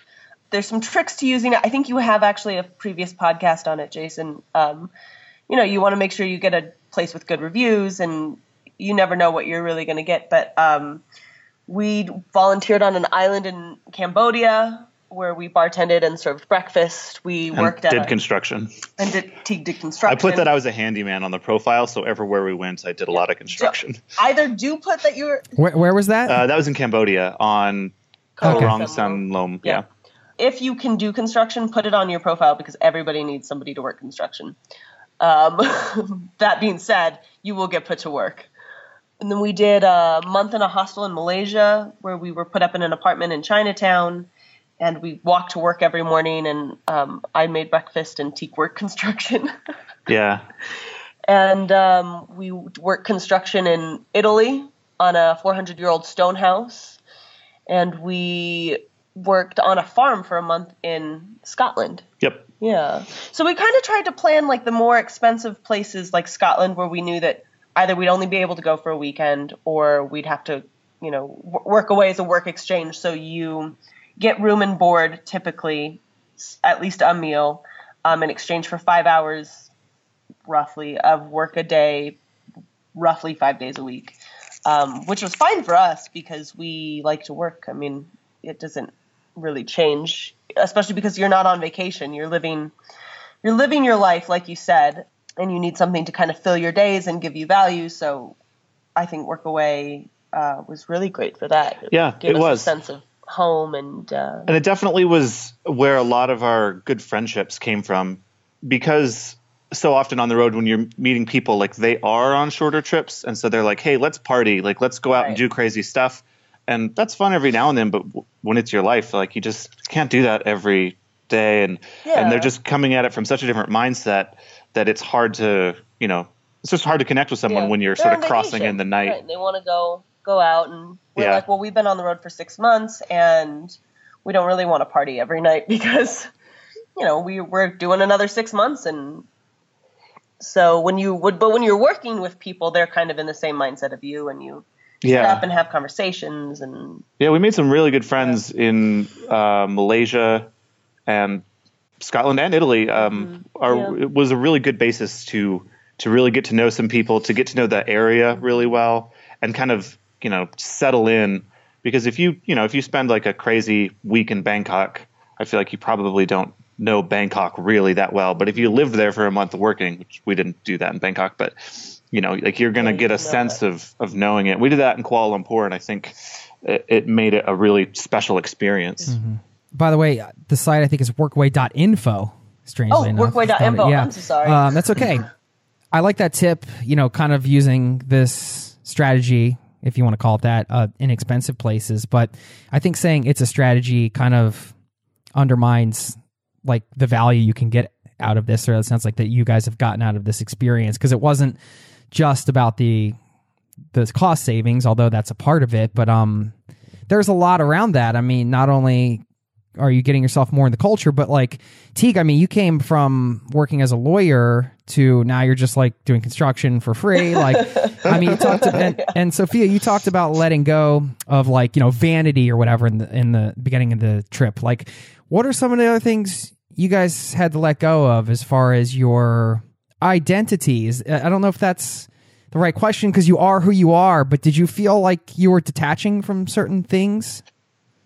Yeah, definitely. I know for me, like detaching from the like work lawyer mentality was a little difficult at first, but I think one of the healthiest things I got out of travel. Um, because my job before, I don't remember how much I talked about it in our past thing, um, but it was a really stressful job that just absorbed 99% of my mental energy and completely dictated who I, who I was. And, uh, and that's kind of, I think, how lawyers tend to be is they get really wrapped up in your profession and it really defines who you are as a person. And so being on the road, suddenly none of that mattered anymore. And it, it was kind of like a good chunk of myself that wasn't particularly healthy or good for me got lopped off. And I had to sort of exist in a world without that. Um, like no one cares what you do back home on the road. So suddenly, like uh, everything I used to talk about and be just doesn't matter anymore. And it, I had to sort of not become a whole person again, but you know, I had to kind of like parts of me that you know was you know having a good conversation that wasn't based on the crazy case I was working on. You know, Yeah, had to sort no of one cares. no one cares, and so. Uh, it was really good for me to kind of let that go and sort of sounds so stupid to say find myself, but I, I guess that really is what it was to sort of find who I was apart from that in a completely different context and then bring that home. And I think it's made me a much like more whole and centered and happy person. What but did that you was a bit, find when you examined? well, I think I found that, you know, I, I got too wrapped up in what I was doing and I was letting it make me super unhappy. And I had a lot of really bad habits associated with it that, you know, I've since been able to kind of leave behind um, and just be like a little more of a relaxed, calm centered person who understands my much smaller space in the world than I used to believe it. I used to think I was more important than I was. And I wouldn't have said that at the time, but in looking back on it, you know, I took myself too seriously and travel, whether it's, you know, having terrible food poisoning or, you know, missing a bus or, you know, getting made fun of by someone because you are doing the dumbest thing because you have no idea what's going on. Like it really humbles you, you Yeah. know, and that's really good. I think Yeah, that's it one of the better things I got out of it is is being directly humbled like that. I mean, by the way, all those things you mentioned on a year long trip are guaranteed to happen to you if you go on a Oh, year long definitely. trip. Multiple it's- times. That is going. All of that of the above is going to happen. So It's it's going to happen a lot. It's going to be like your most common experience. You're gonna feel the food poisoning come on and just think to yourself, "Well, here we go. Yeah, Get the bucket." Yep, and it's just like you you just sort of walk around, uh, especially in Asia, with like a sort of you're just moving so much. You just always have kind of like low grade food poisoning, Yeah. and you get really hardy about it. You're just like, yeah, I'm sick, whatever. We just keep going. So we're still gonna go to the beach, right? yeah, it's character building. it is. It's very character building. You learn very, very quick to be, get comfortable with being sort of uncomfortable um, because the exchange is that you get to be in these amazing places and do these incredible things. So Why else is travel good for you? And is there anything about it that was bad for you? trying to think if there's anything that that's bad. I mean, I think that it was really perspective building in um, as Americans who had not really traveled a whole lot before. You are forced to sort of confront your own biases about places, about uh, people, assumptions that you have, and um, and realize that like one you do have your own weird biases that you you know no matter how progressive and cool you think you are you go to a place and you realize like oh wow i really don't know anything about this culture and i've never bothered to learn um, and you sort of come to realize that you know everybody's just uh, like you. They're people who love their families. They're trying to work jobs. They're trying to have a good time. And um, i think that's really really valuable. Yeah, I think it, it's perspective shifting in that way that you, um, or I had a more like different, but it's not really that different. yeah that end. people are you know like yeah the window dressing of different cultures is different but like basic human values are so similar everywhere and it's really uplifting Yeah. and I, I tended towards being kind of like a skeptical pessimistic person beforehand and traveling and, and you know receiving the kindness of strangers who don't have to help you Oh man. world over like and how much we depended on that it really affirms like the basic decency of human beings and that's really positive You're so vulnerable when you travel, and that's valuable just to be vulnerable for a little bit. But We'd still be stuck in India if it wasn't for the kindness of strangers. And that was so cool that, you know, people helped us out and we literally got stuck in India. Mm-hmm. We literally got stuck and could not get out, but for like these random people who would like be like they couldn't you know they couldn't really speak to us, but they'd be like here here come here come here, and they'd take us to wherever it was we needed to go and point at the thing and. I mean, yeah, we would still be in Mm-hmm. Tiruchirappalli. what, what was the second half of your question though? That was uh, was what's bad? Yeah.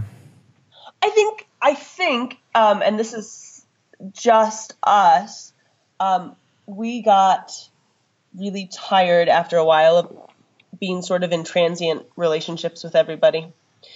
Um, s- there's something about I don't know if it's just maybe our age or just being a human that you after a while do miss having like long term friends. And when you travel fast um, you do kind of get jaded to it's you know a new person every day a new person uh, hi where you been? Where you from? What are you doing?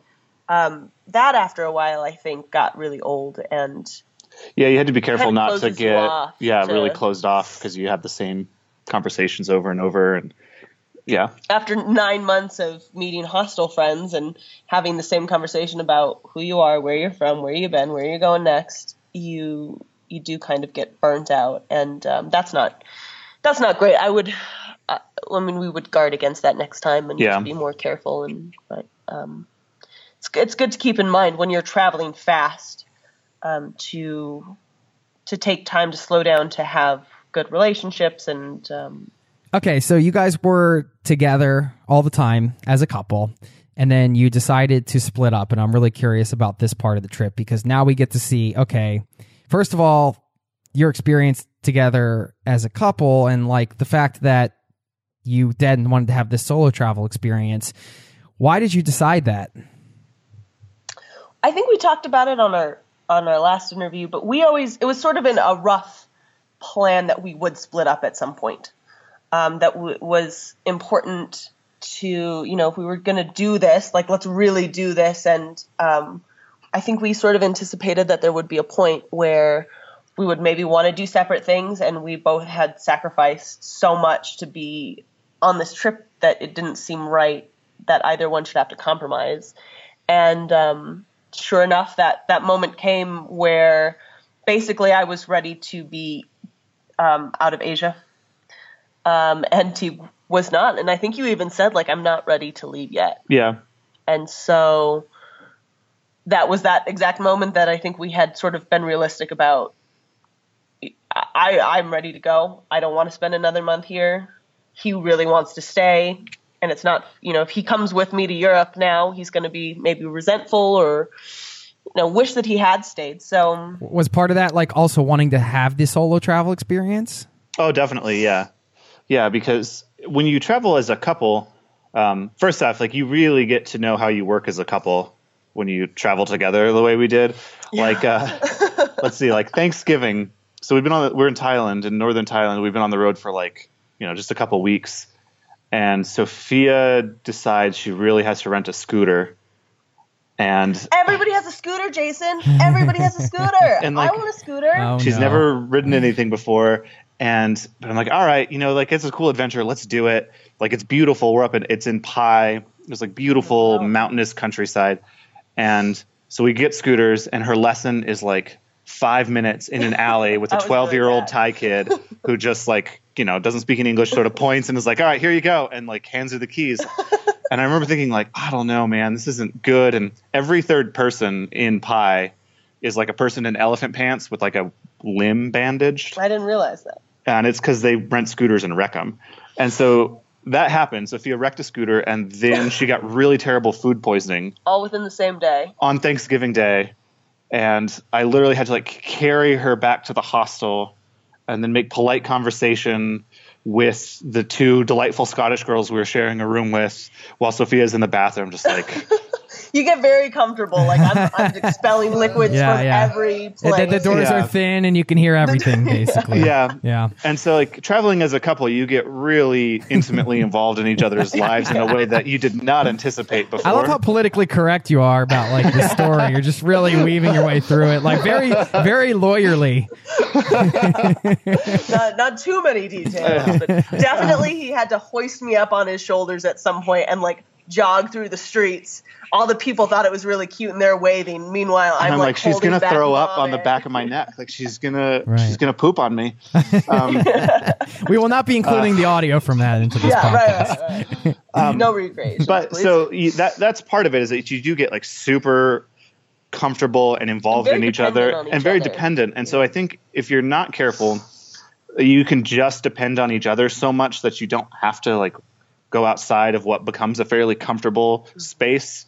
Um, because you can just rely on each other, and you don't have to rely on other people or get to know other people because you're traveling together. And so the decision to split up and travel separate for a while, I think, was really to, in part, to counter that, to see like, can I really do this on my own? Like, Right, what happens? Can I hack it if I just I'm in the middle of Vietnam and something goes wrong and I'm completely alone? Can I like figure out what to do You on want my to have own? that experience. Yeah, Yeah, exactly. yeah. And that I think who am I outside of traveling in this pair? yeah, and that's really important because you are confronted with a lot of stuff that Yeah. you wouldn't have, you know, had to deal with if you had your other person there. Yeah. very Well, let me hear about it from each of you. What? It, how did you find the solo travel experience? we had spent a month before in India, which is its own fun side adventure, and uh, I and then we were in Nepal, and uh, I was just getting, I was just ready to to go to go somewhere with toilet paper. Teague wanted to go motorcycle Vietnam, and I knew that that was not something that I was particularly interested in doing. It. I had just, Especially you know, after we the motorbike the- incident. Yeah, we had had. Yeah. yeah. I was done. I was like, no more two You're like no wheels. more, yeah, no I'm more good. two wheel transportation on this trip. Yeah. Right. so, um, and I had always wanted to, as I think probably most people listening to, you know, you always think like, ah, someday I'm gonna backpack Europe. I'm gonna, I'm gonna take my backpack and I'm just gonna fly to London and go and do it. So that was sort of my mo was to go live out that dream, the backpacking Europe dream, and um, I flew to London and and uh, couch surfed, which is another great um, service that people can use. I couch surfed with a Polish house. Yeah, you kind of learn who you are when you're on your own and you know, nobody that I met on the road knew me in the context of Teague or in the context of our life before. They just knew that I was like some girl with a backpack traveling through Europe for six weeks, and um, it's really cool to to I highly recommend um, sort of solo backpack because you I think it kind of opens you up to people and kind of to who who you are. Like, well, now that I'm not in a couple, like, what do I want to talk about? Yeah. What are the things that are important to just me? And um, you do miss your your other half, but uh, man, it was yeah, it yeah. was really great. So you did you did London, I did London, I did Brussels, Amsterdam. Amsterdam, Portugal. I went up and down Portugal, the coast of Portugal, for two weeks and couch surfed and. Um, And you got to do whatever you want. You didn't have to make any compromises. yeah, it was it was really really great. Um, and and it's an interesting thing because I uh, was couch surfing a lot because I was like, I'm going to do Europe on eight hundred dollars for six weeks, which was a terrible idea. But I depended a lot on couch surfers, and also because I was trying to meet people. Because it was just me, and I'm five two, and uh, you know I'm a, a girl. I think people were very very open to taking me into their home and showing me kindness. It was a lot harder to find couch surfing opportunities when Teague, who's six three, um, and a little bit more intimidating than I am, was with me. So I, you know, got to kind of move freely and very fluidly. And oh, I think I'm, you know, someone offered to host me in this city tonight, so I think I'm gonna catch a bus out of town and walk to this person's house. And um, when I say it like that, it sounds really dangerous. And don't tell my mom. but it was it was fantastic. I, Teague, Teague has has better stories because he was in uh, Vietnam.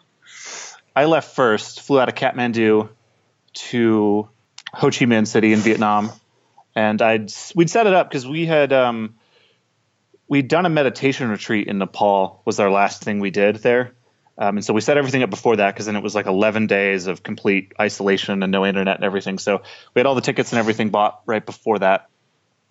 Um, and I rented a motorcycle in Ho Chi Minh City and then spent a month slowly headed north on a motorcycle um, ending in Hanoi, and had a lot of crazy adventures on the way. It's if you like motorcycling, um, Vietnam's a pretty great place. I'd be sitting on the on the Douro River in Portugal, having a, an espresso and an amazing pastry, and I'd get a picture of Teague on the back of a motorcycle, and in front of him are like sharks loaded onto a truck with like people weaving in and out. I mean, I and I would like look down at my pastry and just be like, I made the right choice. Yeah, we definitely both made the right choice. You would have hated it, hated everything about it, um, and I loved it. It was really great uh, because I did have to sort of do all that on my own. I had to uh, negotiate dealing with you know the police in Vietnam on my own, getting a motorcycle, meeting people on the road. Yeah, Uh, made a lot of friends. I made a lot of friends in Vietnam because you know you're all suffering through the same thing, and nothing bonds you quite like suffering. Um, So you know you would all be on the road together, and I, I met up with the same people three or four times while in Vietnam. We just happen to run into each other because it's a very narrow country, and if you're all headed north, you know there's only a couple different places to stay in certain spots. Yeah, I did that for a full month. I got really sick a few times, and just had to ride that out by myself too, which was interesting to not have someone looking after me mm-hmm. when I'm really sick. Yeah, but it kind of builds care. I mean, it's very like Yeah. you know, like it's it's fine. I can take care of it. You know, I can take care of myself. It's- Would you love to have an incredible cup of coffee every day? I've tried it all. I've done the pour over, I've done the French press, but I tasted an AeroPress coffee many years ago and immediately I was sold. I had to get one. AeroPress is a patented three in one brew technology. This combines the flavor benefits of espresso, pour over, and French press all into one compact portable device built for travel or home. I love things you can use in both places. This device has over 55,000 five star reviews in over 60 countries. AeroPress is the best reviewed coffee press on the planet. I've owned one for so many years. I don't even remember how long it's been. And they are under 50 bucks. So they also make an exceptional gift. Thoughtful, proven, tasty, and travel oriented. Who wouldn't love that? Now, you get 20% off just for being a listener of this show at aeropress.com slash zero to travel. That's aeropress, A-E-R-O-P-R-E-S-S dot com slash zero to travel. That will save you 20% on checkout. Thanks to Aeropress for supporting today's show. Hey, it's Jason here. Did you know you are invited to join the first ever Zero to Travel community trip? Yes, we're planning a trip together. We're headed to Morocco November 30th through December 9th. And you can get all the details at zerototravel.com slash trip. It's open for booking now. We have 13 spots left at the time of this recording and you have until the end of March to book. So if you're interested in traveling with an amazing community, this community, a small group of people on an incredible journey through Morocco together with me, sign up over there at zerototravel.com slash trip to get all the details. Thanks for listening and hope to see you there. When did you decide to pop the question? Because you came together again in Paris? Was that Yeah. Well, so when- I how did it go I- down, man? So um, Congratulations once again. Oh, thank you. Yeah, we're really excited. I I sort of knew it would happen at some point on the trip, um, and we had spent Thank six. God you were right. Well, yeah, I mean, That if you we left the trip and you're like, you know, I don't know if this girl's for me. I mean, I guess in some ways, lot about what it sounds like when she's sick. Uh, this is. I mean, traveling like that is the ultimate like relationship Yeah. crucible. Yeah, it really because is. if we can spend six months together, All day, every twenty four seven, and we're sick and stressed out and dealing with all this mm-hmm. stuff, and we still want to hang out together, mm-hmm. I figured that was a good metric. And so mm-hmm. that was kind of my thought: is like, I think this is going to happen. We really, you really know someone after that, and so then the six weeks apart in my mind was sort of like, okay, we had this really intense time together. Now we have a couple weeks apart. I can get like a little distance on it and really think it through. And so that was my thought. Um, and that's what I did a lot of time when I was like tootling up a hill in Vietnam for hours by myself. Well, I totally have the vision of you on the motorbike. It's very romantic vision, right? Like on the Yeah. motorcycle by yourself, like Yeah. contemplating life, trying to decide if you're going to do this thing. Yeah. How did that happen? Was it was it uh like the first day you came together, or did like We um I had also done my own contemplating, Jason. yeah? Where you gonna you could have said no, you know? I um also got a ring to go to Paris. Whoa! Yeah, um, because I had a sort of a similar experience to Teague, which is like, you know, we've had this really intense time together. I feel really grateful to have someone who traveling alone a lot, especially as a woman. And I would tell people I have a boyfriend, and they'd go, "Oh, your boyfriend let you come here?" And I'd be like, "One, my boyfriend Let doesn't let me." me do anything. let me tell you that." Yeah. Two, yeah, that is pretty cool, right? He's like really cool with it. And, uh, I'm so was so grateful for him when we were traveling together because he. I'm very high strung in the planner, and he would always be like, "It's fine, relax, like it's okay," and and that's such a valuable partnership. And then you know, being apart, I thought, yeah, I think I'm I think I'm going to propose to Teague in Paris for sure. Yeah, that's Uh, awesome. yeah. So we get to Paris. Um, we had so much catching up to do because six weeks in travel time, as you know, as a traveler, is a lifetime. I'm sorry, I just assumed the traditional, you know. Yeah, no, it's a- Well, so we both had rings. That's what this, We both this story. had rings, yeah. I um, I bought a who ring. did it? Who did? Who made it? Jason? I don't Right know. Next time on Zero to I travel. I don't know. I can't. I'm gonna. I'm gonna guess that Teague beat you to the punch. I don't know, but I don't know. Sophia, maybe Maybe I'm wily. I'm you're so a wily. You're yeah, I unpredictable. know. You know? hard to you don't know. So here's what happened. here's what happened. Um, I bought a ring in Thailand uh, right before we went back together because it was sort of like, yep, I've had my time to think about it. Definitely doing this. Um, Sophia had a ring, and then we met up in Paris and we had this awesome little Airbnb, and we were there for three days. Paris is incredible. Must have been so nice to see each other again. Too. So nice to six see each other. Yeah. I mean, we're like meeting again for the first time on like a picnic blanket under the Eiffel Tower with Right. like a bottle Oh, of wine. wow. And. I mean, And it, was- didn't happen there. No, it didn't. We, we had we had we had so much to talk about that it. Yeah. Well, and when we first met up, Sophia was super stressed out because I was really confused by the public transit in in Paris, Oh, yeah. and I was like an hour late. And we didn't have phones or anything, and so when I showed up, she was I like, was like, he got kidnapped. This mm-hmm. is it. I'm mm-hmm. gonna have to call his parents. Mm-hmm. I'm like in a coffee shop crying, trying to get reception, and then like I look across the street and Teague's like bopping along. bopping along, like playing, you know, and I run out of the coffee shop with tears and so the first when we first meet up wasn't a good time. I was also I'd had like a really weird flight from I flew out of Bangkok and had a layover in Ashgabat, Turkmenistan, which is a crazy place, and uh, was like you know jet lagged and really confused about what time it was and being in such a different climate. So we had three days. Um, catching up. three days of catching up and just sort of enjoying Paris. And then on the third and final day, right before we fly out to Venice. Venice, Venice Yeah, was next. flying to Venice. Um, we had a bottle of yeah, wine. we, we got a bottle of wine. We went to the steps of the Louvre. it's like a beautiful spring night. We were, our no one plan there. was to like we both had kind of plans for that night. Um, and it was to like go watch the you know the Eiffel Tower they they light it up at on the hour so we had midnight we were gonna go to the Eiffel Tower um, but first we got this bottle of wine we're sitting on the steps of the Louvre talking we're we're getting kind of tipsy um, and we just kind of lost track of time. Like we didn't. And then suddenly we realized like it was almost like it's like 15 minutes to midnight yeah, we it's gotta like go and we have to get to the Eiffel Tower from there. very far and we get a little confused on the subway and we're like sprinting through the like subway stations in Paris trying to make it. And we eventually get to the right station and we get out and we can kind of see the Eiffel Tower in the distance and we're like, we're just like like Mission Impossible style sprinting through the streets.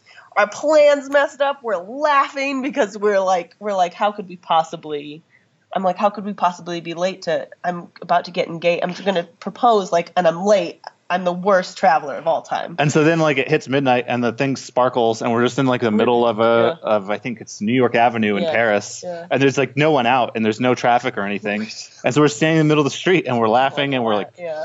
sweaty and a little drunk and I was just like hey will you marry me in the middle of the street and she's like yeah Yeah. Uh, did you tell him that you had? Oh, you guys can kiss now. Go ahead. I don't like him that much. I felt I felt the moment coming. Um, that's awesome. What a great great story. Wow. So Yeah. the tagline is we were we were a little drunk and late for our own engagement. yeah, yeah. Yeah. So go. perfect. Well, it's Yeah. nice too. Like the solo travel really does give you time to reflect on whatever is going on in your life, and I find like just having space, like travel, gives you a certain space from a lot of different things that it can be hard to get in your regular life if you're not making a conscious effort because I feel like it's easier to get in sort of habit loops and different things in your regular life and routines and you all of a sudden you're not paying attention to the fact that like well 3 months just went by you haven't given yourself any space to like explore exactly. certain things Yeah. about yourself or or whatever. So, you know, you mentioned like finding yourself and which is like a typical travel cliche, but I think for a reason and I'm just I think it's it's not so much the travel, it's just like the travel sort of facilitates the space in a way. So, what did you guys find? uh, just to, to your point and what I think is one of the most valuable things about travel is that you find on the road you suddenly just have a lot of time. You know, in your in your regular day to day life where you work, if you have relationships and you you know you never have t- you don't have as much time to sit down and just think. But suddenly when you're on the road and you have an eight hour bus ride to Poland, you find that you have just an infinite amount of time to stare out the window and kind of think and confront things. And um, the road, I think, is the best place to get your thinking done. And you have to be sort of comfortable with just um, sitting in that thought and sort of facing down those things that maybe in your real life, your real life, quote unquote, you're you never really have to um, examine. So I, I think you're absolutely right. Yeah. Um, I think what we found about ourselves is that um, we are lifelong travelers who want to go to new countries and experience new things, but we definitely um, really missed the work. You know, we missed structure and we missed um, friends, and um, we never really got fully into vacation mode because we were always sort of looking for something to ground us to a place. So Yeah, I think I I did a lot of kind of peeling back and looking at the my inner clockwork and seeing how I tick, and I think I realized that like I do need to work, and I have a tendency to fall into the kind of things like situations like my job before, and I, it's something I have to sort of guard against that I don't you know fall into it and let my health um, deteriorate and like my mental health go to go to pot because I've decided to do this super stressful thing. Um, but at the same time, I also have a need to Yeah. do work that I feel is important Yeah. and that often can lead to that. And so I did a lot of thinking about how I'm going to be able to sort of balance those two kind of contradicting things in the future. and a lot of conversations about okay when we do go back to the US like what's actually important to us? Like what do we want to build long term versus I think before we left we thought of everything in terms of like well we just got to do it. You just got to get through today. You just got to go to work or you just got to you know without really being intentional and careful to think about what it's all for what what you're sort of working towards. And um you know, now that we're back and we had all that time to think on the road and sort of find ourselves, we are living much more intentional lives. Yeah, I think that's a big part of it is that it's really easy to not live very intentionally because the world will supply you with things to worry about and things to focus on that maybe isn't, aren't things that you would choose, but you sort now of you're doing them choose them by and- default. Mm-hmm. And that chance to step back and look at it all and reevaluate lets you kind of calibrate and choose the things that do matter to you.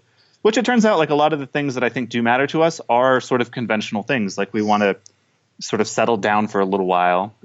Uh, you know, We want to move abroad. we want to move abroad eventually, but we want to like that we that's our new life goal. we need to wanna settle move abroad. down eventually and have kind of rewarding careers, um, and save a lot of money so that we can travel in the future. So a lot of the things I think we ended up learning about ourselves and what we want for the future tend to be more or less conventional, but we're now doing it intentionally and not coming at it from the sort of default position.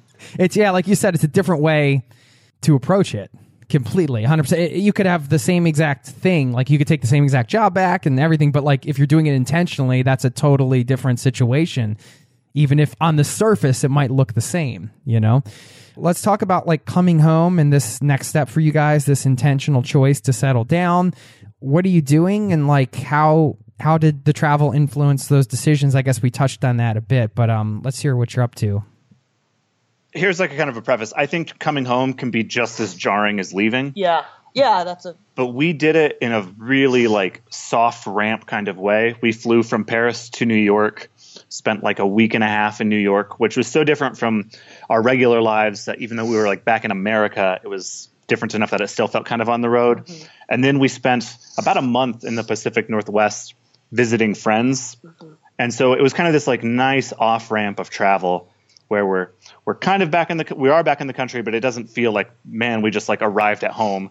And then we spent some time traveling with friends, staying at their place. We were in one place for two or three weeks, and we kind of settled down, get back used to just sort of like American culture, and then we actually came home. So it's, we took us like a whole month basically before we were actually like back home mm-hmm. seeing our families. Um, and I think that made it so much easier. I think it would have been really tough to just. if we came back and Yeah. immediately like went back into jobs and I had a friend that flew from, I think, from like Shanghai back to Las Cruces, New Mexico, where he's from, where his family's mm-hmm. from. And he said it was the most like jarring Yeah. thing that he spent like a week just like completely kind of freaking out because you just like get plopped right back in the middle. So we mm-hmm. didn't do that. That's true. So the transition back for us, I think, was fairly slow and smooth, but it still was really strange. Like, I don't know. We went to a Walmart and I was just like, Yeah, that's right. The I couldn't, Walmart. I couldn't handle it. I had to get out of the Walmart because it was just too much and so gross. Yeah, our, our first week back, we, we had to go grocery shopping for a fridge because we had a fridge uh, that we put food in, and we were just like, "What is this?" Like, It was, yeah. How does how does the American culture seem different to you now, or does it seem different? It's yeah, it seems really different. I think um, a lot of the stereotypes you run across about American culture ring a little more true. Like we are kind of like this consumerism based, kind of wasteful society, and we have all these like giant unnecessary things. Like when we went to that Walmart, I got the cart and I thought, "Ah, this is wrong. I got the giant cart. Like Yeah, where's the the, cart's regular sized cart? And no, it was the regular sized cart. It's just it was super giant. It's like how could you possibly they are comically large. yeah. it's really strange. and and that really is everything in American culture. Everything is so giant and so over the top yeah. and mostly unnecessary. I And- remember I kept freaking out because, it, it, as you probably know, in Europe they don't um, they don't give you the plastic bags, or if you want a plastic bag, you have to pay for it. Um, and we were checking out, and the lady was like bagging and double bagging, and like just taking bags out and throwing stuff in them, you know. And I was like, oh my gosh, this is such a strange. You're just uh, noticing what things you might not have noticed before. Yeah. yeah that I never thought about before. That like we're bagging five items, and it's now we have these eight plastic bags where we had just come from Paris, where you know they're like, well, you're carrying it, or it's you know fifty cents or whatever the Yeah. charge is for the bag. And, and I will say, I think like American culture, at least back here in New Mexico, like because we're a more like rural state, you know, it's a car based culture. Everyone's in their own cars. You don't really interact with human beings as much uh, in like a person to person way that you would even in like well, New, like New York. You like you're smashed up against everyone. And so it makes it a little more isolated than I remembered thinking it was before. I thought that was completely normal. And now that I've come back, like there's a distance um, that I didn't realize there was before. And I think that that's kind of a bad thing about our culture Yeah. is that we have this built-in distance that kind of dehumanizes other people mm-hmm. and keeps us from, you know, experiencing people who are different than us. And that is not a good, a good part of American culture. to be aware of now. yeah, I'm much more aware of it, and you and you realize that that and that leads to so many weird biases and fears mm-hmm. that I think kind of are bubbling around in the overall American psyche. Yeah. I did find though, like, and maybe it's just that finally you're somewhere with a common language that when I did bump into people, strangers, and, and did chat with them, everyone was super friendly. Um, and that wasn't my memory of it before. I always thought of us as a little more standoffish. Yeah.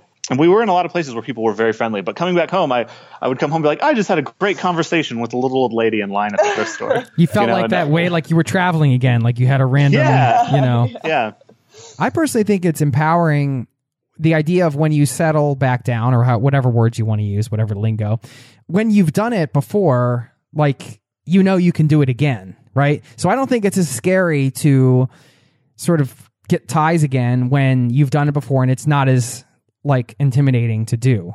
Does that make sense? Yeah, you're uh, Perfect, yep. Perfect. Uh, In fact, we say all the time, you know, if Teague's starting this new job, I'm thinking about starting a new career, and we say to each other all the time, you know, if it ever gets to a point where we wake up and we're not happy, let's buy a plane ticket to Bangkok. you know, like Yeah. where you some of the value of travel is that you know that you are never or you're only ever as stuck as you choose to be because you can do it again you've done it before and and if you need to the whole world is out there and it's waiting to sort of welcome you and and accept you and so you know we would never have the fear again of being Yeah. entrenched in sort of a life that we're not happy in because you buy a plane ticket and you go and and the rest sort of takes care of itself and I and I think that also gives like a, a kind of a takes away some of the unnecessary seriousness with with which we often Yeah. approach life. Yeah. Like you take yourself and your job so seriously, but knowing that like you know if this all falls apart, like Yeah. I'm just gonna go back to We go to Thailand and do Muay Thai. we work in a hostel you know, and we'd be very happy and be so much happier than I am in this miserable moment. And just knowing that that option is there and that there's all this adventure and stuff you can do in the world, you know, and that you're a person separate from your crazy job or whatever, that you can just, you know, it makes it, you take it a lot less seriously. You take yourself a lot less seriously and everything isn't quite the black and white. I have to succeed in this or I'm a failure type of uh, in mental environment that you find yourself in. Very true. And so travel's always out there. Yeah. So the exit ramp strategy, I like that. If you're going to do like some travel in your home country, Definitely. maybe saving that towards the back end is is a great tip to kind of reacclimate, Yeah. if you will. Yes, Um, definitely. What are some of the other tips you guys want to share to like a newbie nomads or people that are going on a year long trip or a longer trip like this? As far as like Sophia, you mentioned say, doing well with the flights, like whether you have some cheap flight strategies. Uh, we talked about workaway, any budget saving tips, packing tips, anything like that. If you just kind of want to rattle off like a year's worth of wisdom for us. Absolutely. Yeah. um, I'll go to like my go-to things are um, if you can get um, some sort of budget planner on your phone. They have apps for it. Um, we used Trail Wallet. I don't know if we can plug it or not, but we used Trail Wallet. It was really really good, and I logged all of our expenses. Um, it's really good for just keeping you on track and um, knowing sort of where your where your money's going. And uh, they say you know some of the conventional wisdom is if you're not keeping track of what you're spending, you're spending too much. Um, for packing, um, I would say definitely carry on. Packing cubes. I don't know how anybody travels without packing cubes. Indispensable. Um, I've traveled with three packing cubes one for pants, one for shirts, one for underwear and bras and stuff. Um, we did the one pair of shoes. Um, flights. If you are the type of person who likes to plan and peruse flights like I do, I just looked every day, you know, keep track of it, sort of keep the data in your mind. We used um, Hopper, Flights, Flight Scanner, um, Skyscanner. Sky Scanner, sorry, and uh, Google Flights. Just um, every day, I would just kind of look. It takes 30 seconds, and you sort of know what your options are. If you find a good flight, I I buy it. I'm a trigger trigger puller. Um, you, the chances that it's going to go down are. I think it only happened to us once, where we bought a plane ticket, and then two days later, I got a notification that that flight got cheaper. But almost always, it gets more expensive. So you know, um, my advice to people buying flights is, you know, Did did you have certain notifications set up? yeah. So on all those sites, you can put notification. You know, give them your email, and they'll send you notifications. Um, in Asia, it's you can buy your tickets, you know, the week before, and it's fine. In Europe, I tended to buy our tickets three three weeks um, or a month. Um, every so often, I could look two weeks or a week before, and it it would be cheap. But most of the time, they get more expensive. Um, always flying out of major air, airlines, and if you're willing to fly in weird hours, um, those flights are always cheaper. So I would say to people backpacking for the first time, if you are capable of it, you know, uh, plan to travel either early in the morning or late at night because we got like 20 $20 tickets from Paris to Venice. Um, our, our flight, I think, left super early or something, but A lot of people ask about phone. What did you guys do for phone service? We just took our phones, but used them just as Wi-Fi devices. Okay. Um, yeah, we never got chips. No. Uh, we never Never got SIM All cards right. or anything. I, I got a Yeah, SIM SIM card in. Vietnam um, because I was going to be alone on a motorcycle, and I That's true. I went on the recommendation from the hostel I was staying at, and the guy was kind of shady, and I thought this is kind of a bad idea, but I did it anyway. And my phone worked while I was in Ho Chi Minh City, and the second I left the city, it never worked again. So it was it, Yeah. I didn't have it. WhatsApp is a really good app that's internet based. You can download it onto your phone and it works without a SIM card or anything. And then if like Teague downloads WhatsApp or my mom downloads WhatsApp, then it's sort of like a text device Yeah, I use that that all the just time. uses Wi-Fi. Yeah. Yeah, it's it's incredible. We Um, used WhatsApp. We used um, Maps.me Maps me. I highly recommend because then you can it just downloads the maps, and you don't have to have any sort of service or anything. yeah. And that worked really well. I mean, I navigated Vietnam using Maps.me. Um, you can pin you know locations and send pins and But yeah, I mean, it, the phone thing may be worth it if you're going to be in one area. But we were moving around a lot, and it was going to be pretty expensive to either get a plan that would work for that.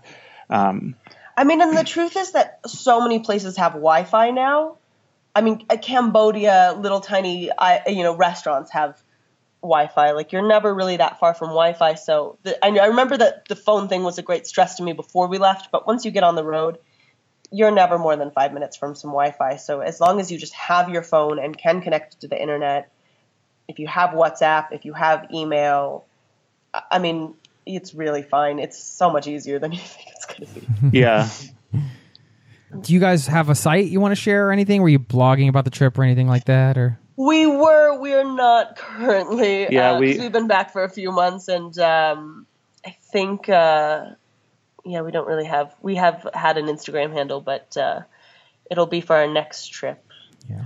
That we're. well, you we're guys are just planning. here to share this whole experience, and I'm Yeah, So- we just missed you, Jason. Well, I missed you guys. I, I was so thankful that uh, we were able to hook up here this year plus later and catch up with you guys and do it all in one episode. This is like, you guys have made one of my dreams come true to like put an episode together like this. I just think it's really awesome to see and hear, I should say, you know, your unique journey before that journey, before the the journey that we talked about, and then now after. And um, wow, I mean, I know you guys have a million stories to tell, and we could Oh, keep man, going Take hours. going on. But like, yeah, I, first of all, just Yeah. once again, congratulations on the engagement, on the trip, Thank you. everything you guys have done, and it's it's so cool that you know travel's important to both of you, and now you've had these experiences together, and obviously that led to even more togetherness. we made it. We're alive. We lived.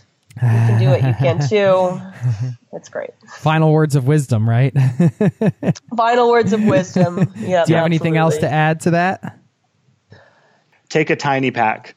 Get the a tiny backpack you think you need and get the next size down. Promise you. You're going to be so much Your happier. Your pack's too big. Your, Your pack's pack- too big. I promise you. But, you know, we we would see people. We would see people with like a backpack, a smaller backpack, and then like a tinier bag, and then like a purse. And it's like I I don't know what you have in there. It sounds like one of those Russian jo- doll situations. yeah, yeah. if you let if you're willing to just sort of let the vanity go and travel with a smaller pack it makes your whole life so much easier. We did it for a year um, and it, i think yeah that would be like our most valuable piece of advice is just like carry on size. Teague used a GORUCK i used a tortuga. So important. And, You need uh, so much less than you think. yeah. And if there's anything you actually do need, they're going to have it wherever you're going. yeah. Um, absolutely. and I, I didn't think of that when we went. I thought I was like packing like I was going to the moon. yeah. No. Um, but you get, you know, if I was starting again, I would just fly to Bangkok with like my passport and a toothbrush and just get everything there. nice. But small pack, that's my number one thing. Small pack, one pair of shoes, That's if you can Okay, great. Well, have fun. you guys shared so much. I mean, totally just honest, laying it all online on this podcast before and after. It's so great to catch up with you both, and I hope that you come through Europe again, at least when I'm here, or Yeah, maybe I can well, come yeah. through. Uh, you guys live in New Mexico right now? We Is live in New Mexico, but our long-term plan, Jason, is in the next five years to move to Europe. Okay, so right we'll on. come see you. Well, I would like to come to New Mexico and get some warm air because Yeah. uh, it's cold here right now. But well, you always have a place with us. yep. Well, I hope we cross paths soon. And um, yeah, I really, truly appreciate your time and thanks for sharing everything you have. And congratulations on everything. And welcome back home. And uh, we'll keep in touch. Absolutely. Happy travels. All right. Take care. Cheers.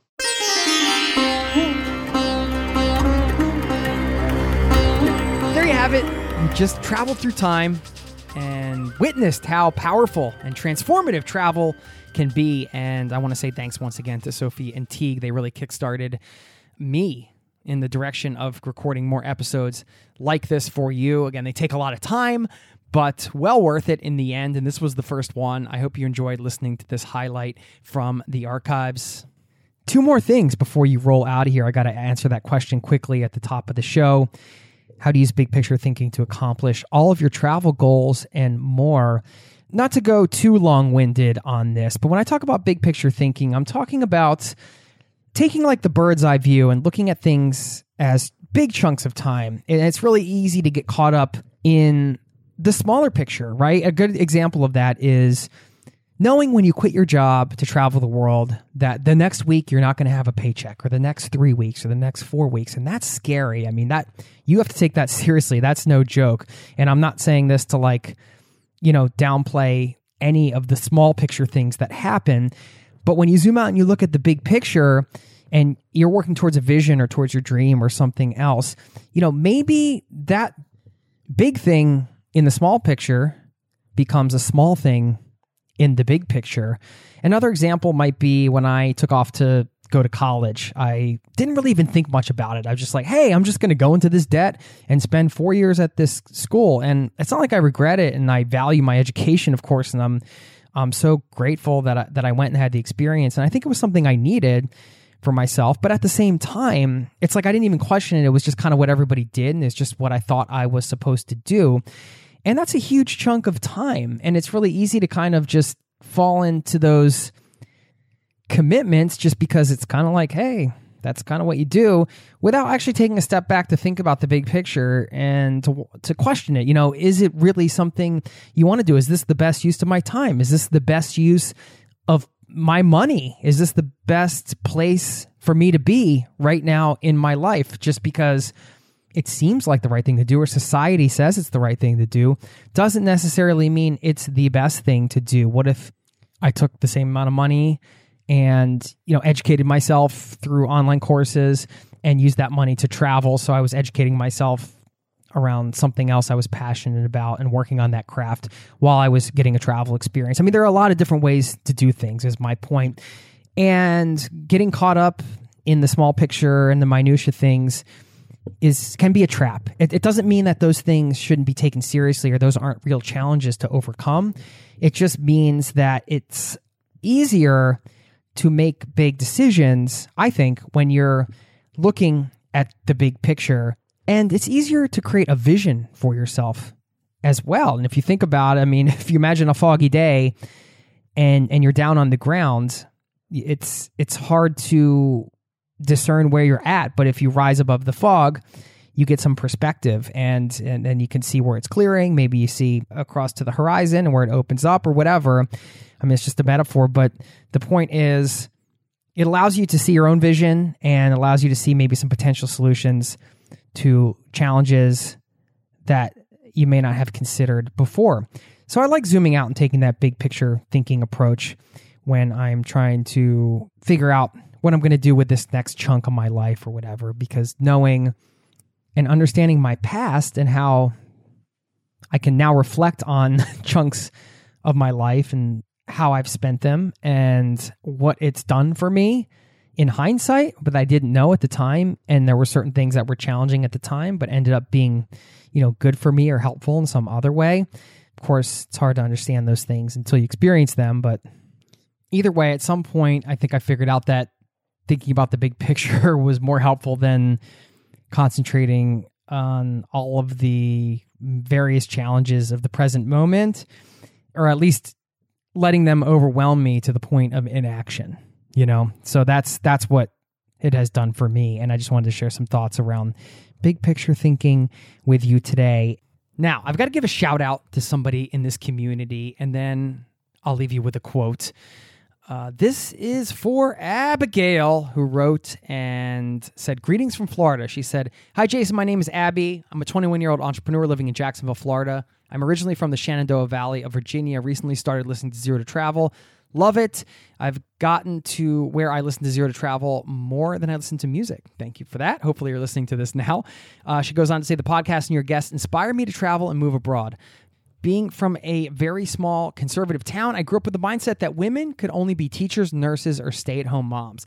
Little did I know that I was more than capable of traveling abroad solo as a female traveler through growing my self confidence. I've been in nine countries and planned my first solo backpacking trip. The trip was supposed to start in January 2021, but COVID got in the way. I was planning on traveling for four months all across Europe and going as budget friendly as possible. Not a day goes by that I don't think about the travel experiences I was going to have. In lieu of the pandemic, I couldn't help but think that I am not meant for the typical nine to five workday. Then I listened to your podcast more, and each week it eventually dawned on me about being location independent and being a digital nomad. So a lot of twists and turns here for Abby. She went on to actually say that she created a Facebook group for uh, women to help build self confidence. It's called Nomadic Babes if you're interested, and uh, just said some nice things about the podcast as well. So, anyway, I wanted to give Abby a shout out just for kind of rising above the limiting beliefs of her conservative town and opening up and growing that self confidence and getting out there and traveling. It's really cool. And now even paying it forward and trying to help connect others to do the same. So, uh, really appreciate that. Thanks for taking the time to write, Abby. And uh, just always a gentle reminder here. I love to hear from listeners. I mean, I make this show for you. I'm not making this for myself. I'm standing here by myself in my little loft studio, but I'm talking to you. I mean, we're hanging. Uh, you are why this show exists. So please get in touch. Jason at zero to travel.com. Leave me a voice message, drop me a line. Uh, let me know what you're up to. I'd love to share these stories with the community so we can all help each other learn and grow. That's what this is all about. Speaking of learning and growing, I am going to leave you with a quote, and it's from a book I am reading. I mentioned that I'm reading a book that's very appropriate to this episode because the book is called Transitions Making Sense of Life's Changes. There's a revised 25th edition. So this is an older book but really timeless. I'm reading it right now, and this is going to put a nice bow on the episode, I would say, because transitions happen throughout our lives. And this book has even illustrated some that uh, are common to certain ages. And it's brought up a lot of questions and it's made me reflect on some of the transitions I've made, not just my transitions to travel. But other transitions out of, say, a nine to five job, uh, out of uh, being a nomad and into living a sort of regular life, transitioning to being married, to having children, it's all these things happening. And transitions are part of life. And if we can learn to manage them in a way that feels empowering to us, I think that's a huge uh, skill or maybe huge thing. I don't know I don't know if I call it a skill, but uh, it could be an important thing to be aware of, knowing if you are in fact going through a transitional period now, what that might mean, and how to kind of treat yourself, how to think about the situation, what it means, there are a lot of questions, and I am actually going to be giving a talk at Camp Indie, our in person event, which is going to be September 17th to the 19th in Kent, Connecticut. So please, I know not everybody's willing to get on a plane, but I mean, if, if you are, if you're willing to uh, drive, if you're within driving distance of Connecticut, say Boston, New York, that area, or you just want to hop on a flight, and come hang out with us. We got 300 acres, so we got plenty of room to space out. And we're going to be doing an adult summer camp along with some uh, talks and education around this question of how to achieve time, location, and financial freedom in this new world, right? How to get that lifestyle freedom. And my talk is going to be about the power of transitions. That's one of the reasons I'm reading this book. And I wanted to leave you with uh, I told you I was obsessed with this topic, right? Of transitions. I, I am. I, I, find it fascinating in my own life and in the lives of others. And um, I wanted to leave you with this quote that I just highlighted from the book the other day. And in the book, he says, Finding out what it is time to let go of often provides the way to initiate a transition meaningfully. So he's talking about initiating transitions here. Unfortunately, people are more likely to ask what new thing they can add to their lives.